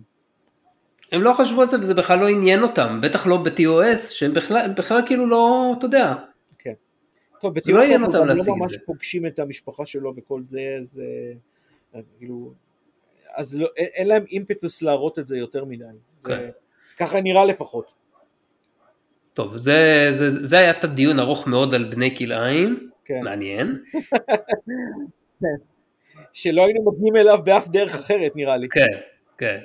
אז החלק הבא שלנו, אנחנו נדבר, לא בחלק הבא, בחלק הבא של התוכנית הזאת, אנחנו נדבר על ההיסטוריה של הוולקנים בחלל, מהנקודה שעזבנו בחלק הקודם, כלומר מהרגע שהם פיתחו וורפ, ועד המפגש הראשון, עם בני האדם. נתחיל מזה שאני רוצה לתת הערכה מחודשת למה שאמרתי בחלק הקודם, בהקשר של האם לוולקנים הייתה כבר הנעת וורפ או לא, בתקופת היציאה של אלו שצעדו תחת כנפי, אתה יודע מה פאקט, בוא פשוט נקרא להם רומולנים. כולם מבינים שמדובר ברומולנים לעתיד, נכון שחלק מהם התפצלו לדברון שדיברנו עליהם, אבל זה לא באמת משנה וסתם ולבל. בקיצור, אני אמרתי שלדעתי היה חייב להיות להם וורפ, כי אין מצב שהם זחלו באימפולס כל הדרך, והגיעו לרומיולוס ורמוס בזמן, וגם הקימו תרבות שלמה שהתפתחה, ונהייתה ספייספיירינג בעצמה, והפכה לכוח רב עוצמה, והשפעה בגלקסיה, כי המרחקים פשוט גדולים מדי. ובכן, בחנתי את זה שנית, והסתכלתי על מפות כוכבים של סטארטרק באינטרנט, הצלבתי מכמה מקורות, והערכתי את המרחקים, וראיתי שבהנחה שהם נעים באימפולס מרבי, שמהירותו היא בערך 20% ממהירות האור, יחד עם טווחי ביטחון ועצירה במערכת דברון, באמצע, היה לוקח להם בערך 700 שנה להגיע מוולקן לרומיולוס, וזה בסדר גמור. זה הגיוני לחלוטין. זה משאיר לתרבות שלהם עוד 1,300 שנה בערך להתפתח, למה שאנחנו מכירים כרומולנים של TOS, ואפילו מוקדם יותר, אלו שמופיעים בכמה פרקים בודדים באנטרפרייז. אוקיי. מי שרוצה פירוט יותר נרחב על הערכה הזאת שלי, אז ימצא את זה בפייסבוק, בפוסטים שמפרסמים את התוכנית של החלק הקודם, של פרק 51, גם בקבוצת סטארטריק ישראל, וגם בקבוצה הכללית של מסע בכוכבים. תזכיר לי רק, אני זוכר שאמרת על זה משהו, אבל... הפרק זמן שבו שהוא בדברון הוא נע בין 50 ל-100 שנה, נכון? אני לא יודע אם קראתי איזה איפשהו, או שאני אמרתי בוא ניקח הפליטים, לא הפליטים, האמיגרנטס האלה, שיצאו מוולקן, הם הגיעו לדברון ואמרו וואלה, הגענו לכוכב לכת חדש, הגענו למנוחה והנחלה, בוא נתיישב פה. ואז הם התיישבו שם, והייתה להם מושבה, והכל הלך בסדר לאיזשהו פרק זמן, נגיד כמה עשרות שנים, לא יודע, ואז התחילו בעיות, לא יודע אם זה בעיות סביבתיות, אנחנו לא יודעים מה זה כלום, אז הכל השערות, כן? אולי בעיות סביבתיות עם הכוכב, אולי מריבות פנימיות, בלגנים ענייניים, בסופו של דבר הם החליטו שזה לא מתאים להם להמשיך שם, וקמו ועזבו, ואז הם המשיכו למערכת רומיולוס. עכשיו, חלק נשארו, ויצרו את הדברון סיביליזיישן, שאותה מגלים בפרק גמביט, ב-TNG, והשאר הפכו לרומולנים. אז אם אתה לוקח טווח ביטחון מאוד מאוד נדיב של הזמן של המושבה הזאת, אני בא ואומר 100 שנה הם היו שם נגיד לפני שהם עזבו. כן, אם אתה לא עוזב אחרי 100 שנה, אז לא תעזוב כבר. סתם אני מעריך, כן? סתם אני זורק את זה. אז הוספתי עוד 100 שנה, כאילו אם הם היו הולכים דוח מוולקן לרומיולוס, היה לוקח להם פחות. כן, אבל זה, הם נשארו בדברון זמן מה, כנראה. כן? אמרתי, נגיד שהם נשארו שם אפילו 100 שנה. אתה מוסיף את ה-100 שנה האלה. 100 שנה זה חתיכת זמן לפתח תרבות, זה לא מעט זמן. נכון.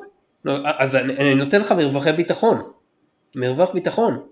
לא, לא, אני מבין אותך. השאלה היא מבחינתי ההשפעה של מה שקרה להם בדברון. הרי, זה, לפי מה שנראה, לפי מה שאנחנו מדברים, זה לא שחלק מהם נשארו בדברון, זאת אומרת, אולי חלק כן נשארו בדברון, וחלק עזבו. נכון, זה בוודאות מה שקרה, כי אחרת בגמית לא היו מוצאים שרידים. אף אחד לא המשיך אותו. כן, אני לא יודע, יכול להיות שבאיזשהו שלב גם כן, אבל זה שאלה מהותית. נכון, יכול להיות שהם הגיעו קרוב, ואז חלק החליטו להתפצל ולהמשיך לדברון, והחלק המשיכו בספינות שלהם לכוכב הבא. אני לא יודע למה שיעשו דבר כזה. כי למה שלא ירצו להתיישב? לטעמי זו שאלה, קודם כל, זה אחד משתי שאלות מהותיות. אם זה קרה, ואז כאילו, ואז אלה שהמשיכו, אלה בעצם רומולנים האמיתיים, הראשונים, האותנטיים.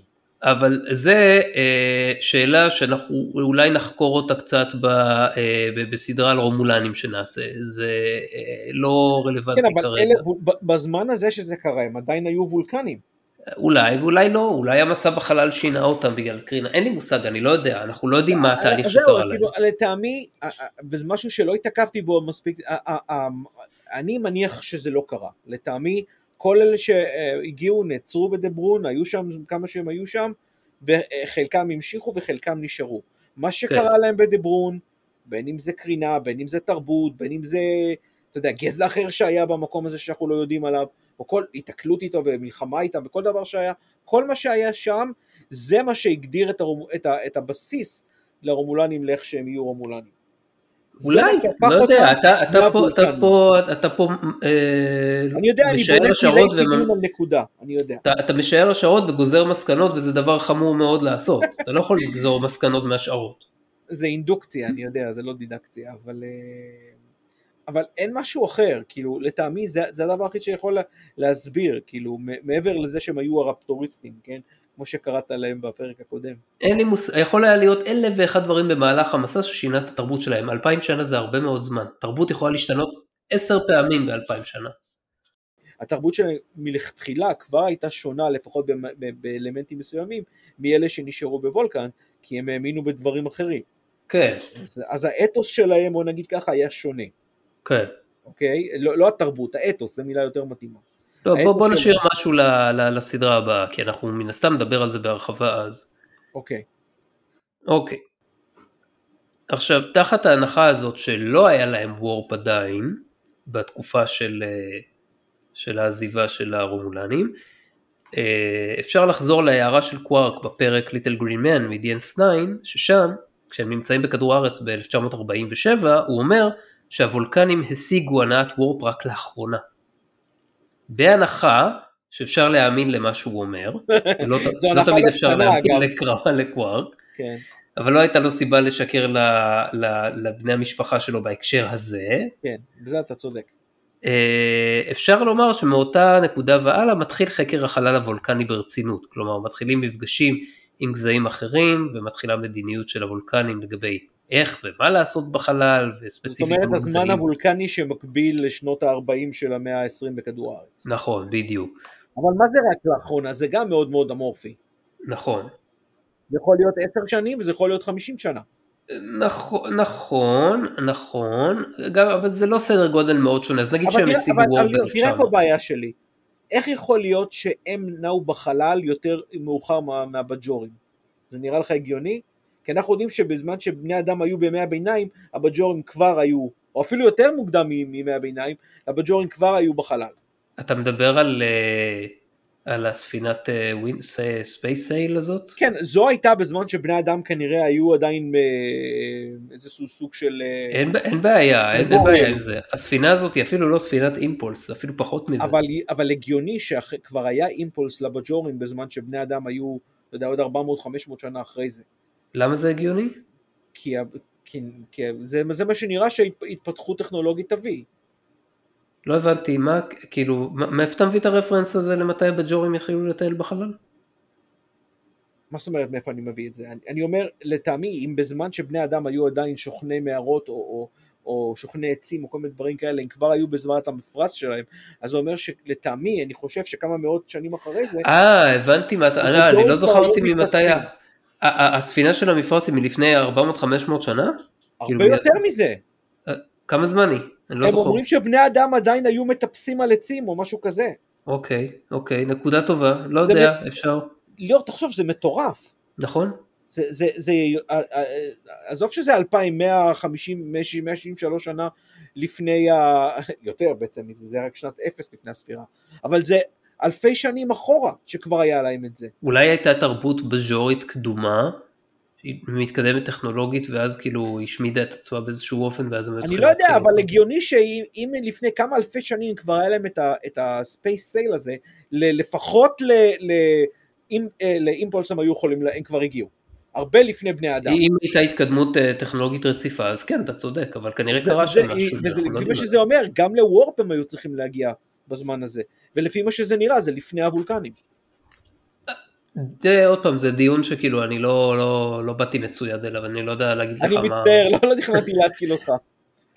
לא, אין בעיה, פשוט כאילו אני לא יודע מה להגיד על זה, אני יכול לדבר על כאילו על הטיימליין של הוולקנים עצמם. אני יודע, אני פשוט ברגע שאמרת את לילו גרין מן, אז הוא אומר שנגיד, בוא נגיד זה היה, אתה יודע, אני נתן לזה לארג' וזה היה לפני 40 ומשהו שנים, זאת אומרת ב-1900 בוא נגיד, לוולקנים כבר יש וורפ. זה עדיין המון המון המון זמן. כן? זה עדיין, זה מרחב כזה של זמן שנראה שגם נראה, כן? אם באמת, כמו שאתה אומר, הייתה היפטרות רצופה, שלבג'ורים כבר היה אמור להיות משהו כזה גם כן. כן, מעניין. זה לא הגיוני. נכון. כי הוולקנים אמורים להיות אחד מהגזעים הכי מתקדמים שיש. נכון. אבל אם נמשיך לגבי מה שאנחנו כן יודעים על הוולקנים, אז... אנחנו יודעים שבאותה תקופה, כלומר אמצע המאה ה-20 שלנו, הם מתחילים ליצור קשרים עם כמה גזעים חייזריים. לא ברור לי בדיוק מה הסדר שבו זה קורה, אבל לפחות לגבי חלק מהם, זה די ברור שזה היה סמוך.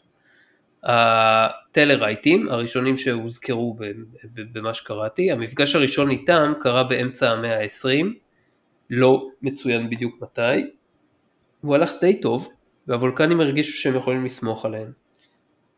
כן, לא היה מריבות משמעותיות ביניהם, ככל שאני זוכר. נכון. אחר כך, אנדורים, ואיתם כבר הייתה סדה שלמה. כן.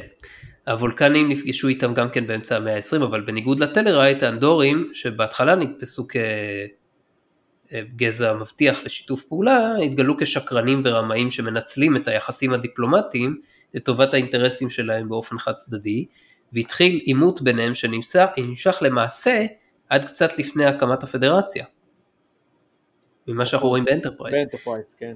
הרקע לאימות הזה היה סכסוכי גבול לאורך השנים, כי אנדוריה ווולקן חלקו ביניהם גבול חללי משותף, והיו כל מיני כוכבי לכת או גרמי שמיים אחרים ששניהם רצו, כמו וויטן בתחילת המאה ה-21, וקורידן באמצע המאה ה-22, כלומר זה כן, זה ממש בתקופה של אנטרפרייז.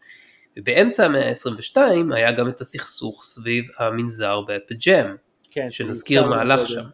כן, הוולקנים, המנזר בפג'ם זה מנזר שהוולקנים הקימו אותו בתקופה שככל הנראה ממה שאני הצלחתי להבין, לא היה להם עדיין וורפ. כלומר, אתה יכול לדמיין איזה קבוצה של נזירים, שהם כאילו יצאו לאיזשהו מסע רוחני בחללית אימפולס, אולי אפילו ג'נריישנל שיפ, למרות ש... לפי הערכות שלי, הם היו יכולים להגיע לזה בתוך ה-lifespan של וולקנים, 150 שנה או 200 שנה או משהו כזה, אבל הם כנראה אם היו מגיעים, אז הם היו מגיעים מינקות למאוד מאוד זקנים, אז יותר סביר שזה היה generational shift, שזה משהו קצת מוזר אם אתה חושב על זה בספינה של נזירים. כן, אני לא יודע, אני חושב שדווקא התיאוריה של האימפולס או משהו שהוא מקביל לאימפולס הוא יותר הגיוני מהבחינה הזאת. לא, היה להם אימפולס, אבל אפילו באימפולס לוקח להם כמה מאות שנים להגיע לפג'ם.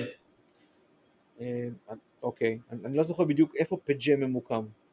גם אני לא מצאתי בדיוק איפה הוא ממוקם, אבל הוא לא רחוק מאוד מבולקן והוא לא רחוק מאוד מאנדוריה, וזה בדיוק... זה חייב להיות איפשהו, אתה יודע, בתוואי של הגבול. כן, כן.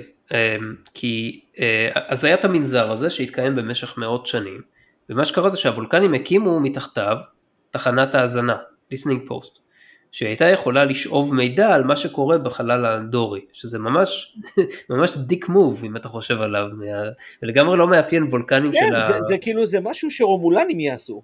בדיוק, זה לא לגמרי לא מאפיין וולקנים של המאות ה-23-24. אתה יודע, אלא אם כן נשארו שם מישהו כמו האדמיניסטרייטור ולס, שראינו אותו בטרילוגיה הוולקנית. יפה, אז באמת... הוא לא ספק שונה מהוולקנים האחרים. נכון, הוולקנים של אנטרפרייז, לפני השלישיית הפרקים של פורג', קירשרה ואלה, הם וולקנים יותר... לא יודע... וולקנים יותר רומולנים. כן, יותר אינסידיאס כאלה. לא כולם. כן. לא כולם. מספיק, לא, אבל מספיק כאלה שנמצאים בעמדת שליטה כדי לקדם מדיניות כזאת. מה זאת אומרת? מסתבר שיש שם סוג של מנהיג. כן. האדמיניסטרייטור ולס נראה לי מאוד... זה בסדר, זה בסדר. אני לא... זה לא הגיוני שיהיה איזשהו מישהו שהוא עומד בראש המועצה, אולי הם עושים רוטציה באיזו שיטת סיניורטי או משהו כזה. אם אתה זוכר את הפרקים האלה, ולס לא ממש נראה לי סס לחלוק את המנהיגות שלו עם אף אחד אחר. בסדר, טוב, נכון, אתה צודק, אבל אוקיי, לא משנה, כאילו אני סתם זרקתי הערכה של איך זה יכול להיות שזה קורה. לא, אז אני אומר לגבי מה שאמרת, אז הוא נראה כמו אחד מסוג האנשים שיקימו תחנת האזנה מתחת למנזר. כן. וזה כמו שאמרת, דיק מוב. כן. או במילה אחרת, הוא רומולן מוב. חוץ מזה, מבחינה טכנולוגית, הוולקנים תמיד היו קצת יותר חזקים מהאנדורים, ולכן האנדורים תמיד פחדו מפלישה וולקנית. והם היו כזה on edge, ותמיד עם תחושה... קצת קשה לי ליישב את העניין הזה לאורך שאנחנו רואים אותם באנטרפרייז. אז זהו, ש... נראים יותר מתקדמים, צבאית לפחות. אז תראה, היה להם גם כמה... יותר מיליטריסטים, אבל לא יודע. צריך להיזכר בכמה אמרות ששרן אמר, ועוד כמה דמויות אמרו שם, שהם תמיד פחדו, שהדבר היחיד שמונע פלישה וולקנית זה ה-retaliation של של האנדורים. אתה יודע, זה מזכיר קצת אמרות של המלחמה הקרה. כן. באמת הייתה ביניהם מלחמה קרה. זה היה יותר בתקופה של אנטרפרייז. אבל לפני זה, אז כאילו באמת היו skirmishes, ולא חושב שזה הסלים למלחמה של ממש, כי זה לא מצוין, אבל תמיד מרגישים, באנטרפרייז תמיד מורגש ששרן מתנהג מאוד מתגונן, כשזה נוגע לוולקן. כאילו הוא מוכן כל רגע לאימות מזוין. כן, גם בפרקים האלו. עם סובל וכל הסיפור הזה. כן. אוקיי, זה לגבי אנדורים. עכשיו לגבי רומולנים. ופה יש קטע מעניין, אנחנו נתקלים באיזושהי סתירה בעצם. בפרק Death Wish, מהעונה השנייה של וויג'ר. בדיוק קראתי על זה, זה מצחיק. יפה מאוד, לא. קיו זורק הערה לגבי קווין, הקיו שרוצה להתאבד, שהוא היה אחראי לאי הבנה שהציתה את המלחמה בת 100 השנים בין הוולקנים לרומולנים. כן, מלחמה שלא מדברים עליה מספיק.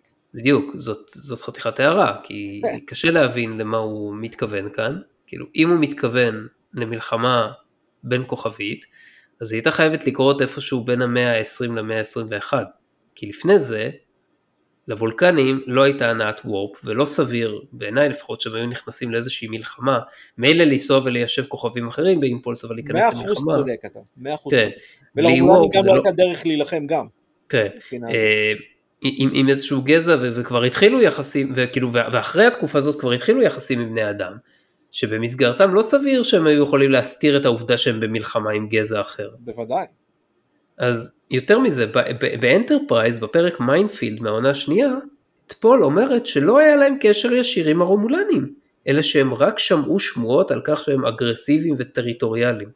וזה הערה ממש mind blowing, כאילו תפול, לפי מה שהיא אומרת, היא לא יודעת על העבר המשולב של הרומולנים והוולקנים. או שהיא לא יודעת על המלחמה. איך היא לא תדע דבר כזה? אז זה מה שאני אומר, זה ממש דפוק. בדיוק, אז אני לא רואה דרך ליישב את הסתירה הזאת, מבלי להניח שמישהו מהם, או כי הוא עוד תפול, ממש שיקרו, flat out lie. כאילו... אם להיות פיירים, זה הרבה יותר רפייני ל-Q. אז זהו, אנחנו יודעים מ-TOS של הוולקנים, הייתה סיבה להסתיר את הקשר שלהם עם הרומולנים, אבל זה ממש מרחיק לכת, כאילו יש יחסי קרבה בין, אפילו שזה תחילת העונה השנייה, ונגיד, היחסים בין פול לארצ'ר עדיין לא מה שיהיו בהמשך, אבל זה חתיכת שקר. מצד שני לקיו, כמו שאתה אומר, לא אכפת לו לשקר, הוא ממילא טריקסטר כזה, אבל לא נראה מהפרק עצמו, שהייתה לו סיבה לשקר לג'יינווי. הוא גם האמת היא לא ממש, נכון שזה ביכולת שלו לשקר, אבל הוא לא באמת עושה פלאט אאוט לייז. נכון, כאילו, לשקר זה כאילו משהו שאתה עושה כשאין לך קלפים טובים יותר, ואתה רוצה להגיע לעמדה טובה יותר, אבל הוא פאקינג קיו. כל הקלפים. כן, אז לגמרי.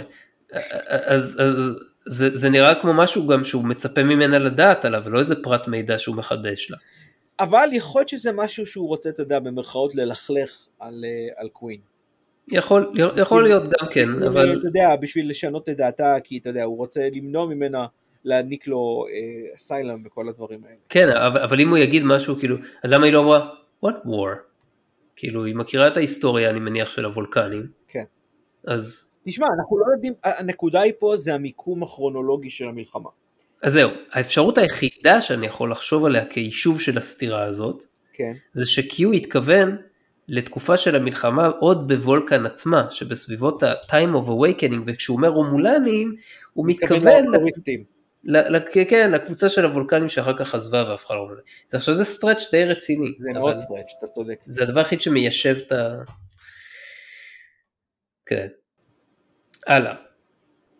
אליבא דה דיסקאברי, כבר בפרק הראשון של הסדרה, The Vulcan Hello, מסבירים שהוולקנים פגשו בקלינגונים, בתחילת המאה ה-21. יוצא, שזה כאילו אומר כך וכך שנים, אז יוצא כאילו לפי החישוב, בתחילת המאה ה-21, ליד כוכב הלכת הטוריה, והספינה הוולקנית הושמדה מיד, על ידי הקלינגונים, ומאותו רגע, בכל פעם שהוולקנים נתקלו בקלינגונים, הם ירו מיד ראשונים, ובכך הם הרוויחו את הכבוד הקלינגון. עכשיו, הסיבה שאני כותב, אליבא דה דיסקאברי, ולא סתם פרט את זה כמו את שאר נקודות שתיארתי, מעבר לזה שלא הייתה לזה, כן, מעבר לזה שלא הייתה לזה התייחסות בסדרות קודמות, שזה מייל, זה בסדר, כאילו, זה קורה, כאילו שמחדשים. זה לא בסדר, בגלל שזה קורה כרונולוגית אחרי אנטרפרייז, אז כל דבר כזה היה אמור כבר להיות באנטרפרייז, כי אנחנו פוגשים, בני אדם פגשו את הקלינגונים בברוקן בואו. אני מסכים איתך, את פול נגיד הייתה צריכה להגיד על זה משהו. נכון, איך יכול להיות הם פגשו את, הרי לא הגיוני שבני... אבל הם לא פגשו ספינה, הם כאילו הם פגשו רק את ההוא, שהיה בכדור הארץ. לפי התיאוריה הזאת, הבולקנים עדיין לא פגשו את בני האדם בזמן, סליחה, את הקלינגונים בזמן? לא, הם כבר פגשו בתחילת המאה ה-21. זה מה שאני אומר, הם היו אומרים על זה משהו. אז בלי קשר, נגיד שהם לא היו, נגיד שאיכשהו אנחנו יכולים לנפנף את זה שפול לא אמרה כלום. הבעיה זה שמדובר בקו עלילה ובבניית לור גרוע וטיפשי, שמעליב גם את הוולקנים וגם את הקלינגונים. נכון. ולמעשה הוא מייצר את הטריגר להתנהגות של ברנהם, שגוררת את הספינה ואת הפדרציה למלחמה עם הקלינגונים ולכל העונה הראשונה של דיסקאברי. זה אימפיטוס זול וטיפשי על מנת ליצור את כל העניין הזה. לגמרי. עכשיו תראה, אני לא אגיד שאני מתעלם מזה טוטלית, כאילו זה לא נאמר, אני רק אגיד שאני מקווה ממש ש... איזושהי הערה על המפגש הראשון הזה בין וולקנים לרומולנים שעושה קצת יותר היגיון, תגיע מתישהו בדברי ימי סטארטרק, ושהיא תשכתב את מה שקרה שם, אולי תרמוז, אולי כאילו אפשר גם ליישב את זה, אולי תרמוז שהתפיסה הזאת, שמה שסארק מתאר שם, הייתה מוטעת, והמפגשים הראשונים עם הקלינגונים לא באמת נראו ככה, ואז אולי אי אפשר לצאת מזה ולהגיד שסארק לא ידע על מה הוא מדבר. אתה מדבר על סארק בדיסקאברי? כן. בגדול, אני מקווה שלא נצטרך לנהל יותר דיונים על אמירות מטופשות מדיסקאברי. אני לחלוטין מסכים איתך בעניין הזה. לצערי יש עוד קצת down the road, אבל ננסה ללכת בזהירות שם. בטוח שיש. הנקודה היא שמה שאמרת לגבי המלחמה הוולקנית רומולנית היא צודקת לחלוטין. תראה, אלא אם כן, אתה יודע, הרומולנים, הוולקנים ניהלו איתם מלחמה או איזשהו אימוץ סקרמיש, בוא נקרא לזה, ולא ממש תחו לשתף את בני האדם בנושא. ואתה יודע מה, לפי אנטרפרייז זה לא יהיה לחלוטין בלתי אפשרי. אבל הוא אומר שזה מלחמה של 100 שנה. זה בדיוק העניין. הם ממדרים את בני האדם שם בצורה משמעותית. אז לך תדע. אבל, אתה יודע, זה אמור לקחת איזשהו טול גם על וולקן. והוולקן שם לא נראים מושפעים במיוחד מזה. הם יותר מושפעים מהאנדורים, כן? אז פה הבעיה. נכון, ועם האנדורים אין להם מלחמה open war, אז עם הרומולנים זה לא הגיוני. כן. ולמה שתפול תשקר גם בנוגע לזה? כי למה היא אמרה במיינפילד שהם רק יודעים שהרומולנים הם אגרסיביים וטריטוריאליים? זה לא הגיוני, כל זה לא הגיוני. כן, כן. ובבלנס סותר זה גם אמור להיות מוזכר איכשהו, אם זה היה קורה, לטעמי. גם, אבל בוא נגיד שלא יודע, אולי זה היה common knowledge, אז ספוק כאילו... לא תרח להזכיר את זה. לא, זה לא הגיוני, זה גם לא הגיוני. ה-Earth Romulan War, שגם היה דבר משמעותי, בקושי הוזכר. זאת אומרת, הוזכר, אבל מעולם לא הורחב. נכון. טוב, אני מניח שהתכוונו באנטרפרייז וזה לא קרה. זה fell through. כן, זה מה שכולם, שגם אנחנו נראה לי אלינו את זה, שאם הייתה עונה חמישית, כנראה הייתה עוסקת בזה. אוקיי. אז עוד גזע שהוולקנים פגשו לפני שנגיע לבני אדם נקרא ארקונים, ארקוניאנס. ארקנס. לא ארקנס. אתה מדבר על אוקיי. גזע הרבה פחות חשוב, זה ארקוניאנס עם K, הם פגשו אותם באמצע המאה ה-21, עשור וחצי בערך לפני המפגש עם בני האדם. המפגש הראשון איתם, גם כן הוא ירד מהפסים והוולקנים הרגישו שהארקוניאנס חשדנים ורמאים, ומהצד של הארקוניאנס התפתחה שנאה יוקדת של ממש לוולקנים. ואנחנו רואים את כל זה בפרק דון, שהוא בפרק שטאקר צריך לשתף פעולה עם ארקוניאן כזה בלי ה-Universal Translator וכל מה שקורה ברקע. איזה כיף זה שאין את ה-Universal Translator, אה? כן. טוב, סוף סוף אנחנו מגיעים לזה עכשיו, הוולקנים עקבו אחרי בני האדם, עוד מאמצע המאה ה-20, והופתעו, כשב-1957 ספוטניק שוגר לחלל, ספינה וולקנית שחקרה את ההתפתחות הזאת התרסקה ליד העיירה קרבון קריק בפנסילבניה, כמובן בסטארטרק הכל תמיד קורה בצפון אמריקה. לפחות ספוטניק הוא לא צפון אמריקה. כן, למה לא בערבות קזחסטן? כן. למה לא בפאתי קסאמה בזמביה? אתה היית רוצה ליפול בפאתי קסאמה בזמביה? לא, אבל אתה לא יכול לקבוע איפה אתה נופל. למה לא בארץ האש בצ'ילה? זה מקום יפהפה אגב, מדהים, אני מת לבקר, לא, אני לא, בלי שום צחוק, אני לא בלתינות, בטיירה דל פואגו ובכלל, כל פטגוניה, אני מת לבקר שם, מת. יפה, אז כל המקומות היפים האלה, ואיפה נופלים? אתה רוצה להרוס אותם, קרבון קריק פנסילבניה. To make a long story short, 2 מה-3 ששרדו את ההתרסקות הזאת חזרו חזרה לוולקן, ואחד נשאר שם, בכדור הארץ. עכשיו, למרות זאת, אותם חייזרים לא נתגלתה על ידי המקומים. מי שרוצה הרחבה, שילך לצפות בפרק קרבון קריק מהעונה השנייה של אנטרפרייז. בקיצור, הוולקנים המשיכו לשלוח ספינות סיור לסביבה של מערכת השמש, כדי להמשיך ולחקור את בני האדם מרחוק, ולפי הפרק טרה פריים, מהעונה הרביעית של אנטרפרייז, הם אפילו ידעו שהייתה מלחמת עולם שלישית בכדור הארץ, אבל בחרו שלא להתערב כדי לא להשפיע על גזע טרומבורג. אני זוכר שהם אמרו את זה, יש לי בעיה מסוימת עם העניין הזה, אבל טוב, לא חשוב, נמשיך עם זה. טוב, וב-5 לאפריל 2063 כולנו יודעים מה קרה. זפרן קוקרן ועוד כמה אסטרונאוטים אלמוניים מזמן אחר. עלי בפרס קונטקט לפחות. כן, טסו בפיניקס ושברו את מחסום הוורפ בפעם הראשונה, ומיד אחרי שנחתו חזרה הגיעה ספינת סיור וולקנית, שקלטה את חתימת הוורפ שלהם ויצרה מגע ראשון. התחילו יחסים דיפלומטיים רשמיים, והתחיל הקשר שימשך מאות שנים בין שני הגזעים האלה, למרות שההתחלה הייתה מאוד לא סימטרית, והוולקנים התייחסו בהתנשאות לבני אדם, ומנעו מהם טכנולוגיה מתקדמת יותר שהם כבר פיתחו, וגם מידע מודיעיני, וכנראה שזה נמשך במידה מסוימת, וזה מתקשר לאיזושהי הערה שאמרת בתחילת הפרק נדמה לי, זה נמשך במידה מסוימת אפילו הרבה אחרי שהוקמה הפדרציה, כי ב-TOS אנחנו עדיין רואים שאין אינטגרציה מלאה בין בני האדם והוולקנים, ויש חשדנות מסוימת בין שני הגזעים ממש על הספינה.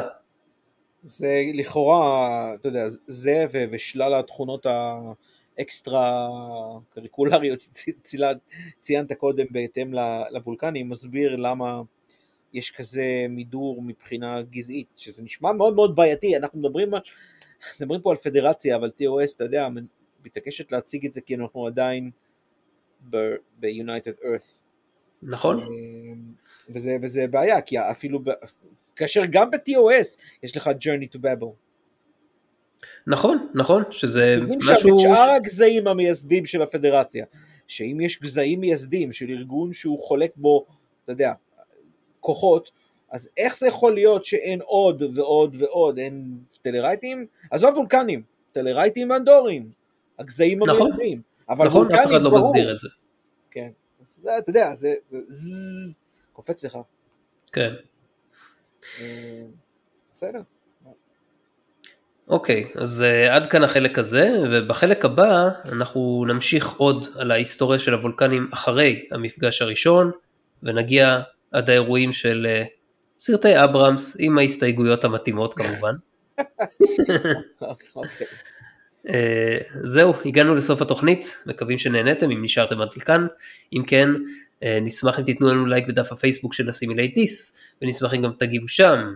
אנחנו זמינים במרבית אפליקציות הפודקאסטים לרבות ספוטיפיי, אפל פודקאסט, פודקאסט אדיק, גם ביוטיוב, ועוד. תודה שהייתם איתנו, תודה אלכס. תודה ליאור, היה כיף. כן, ועד הפרק הבא, ביי ביי. ביי ביי.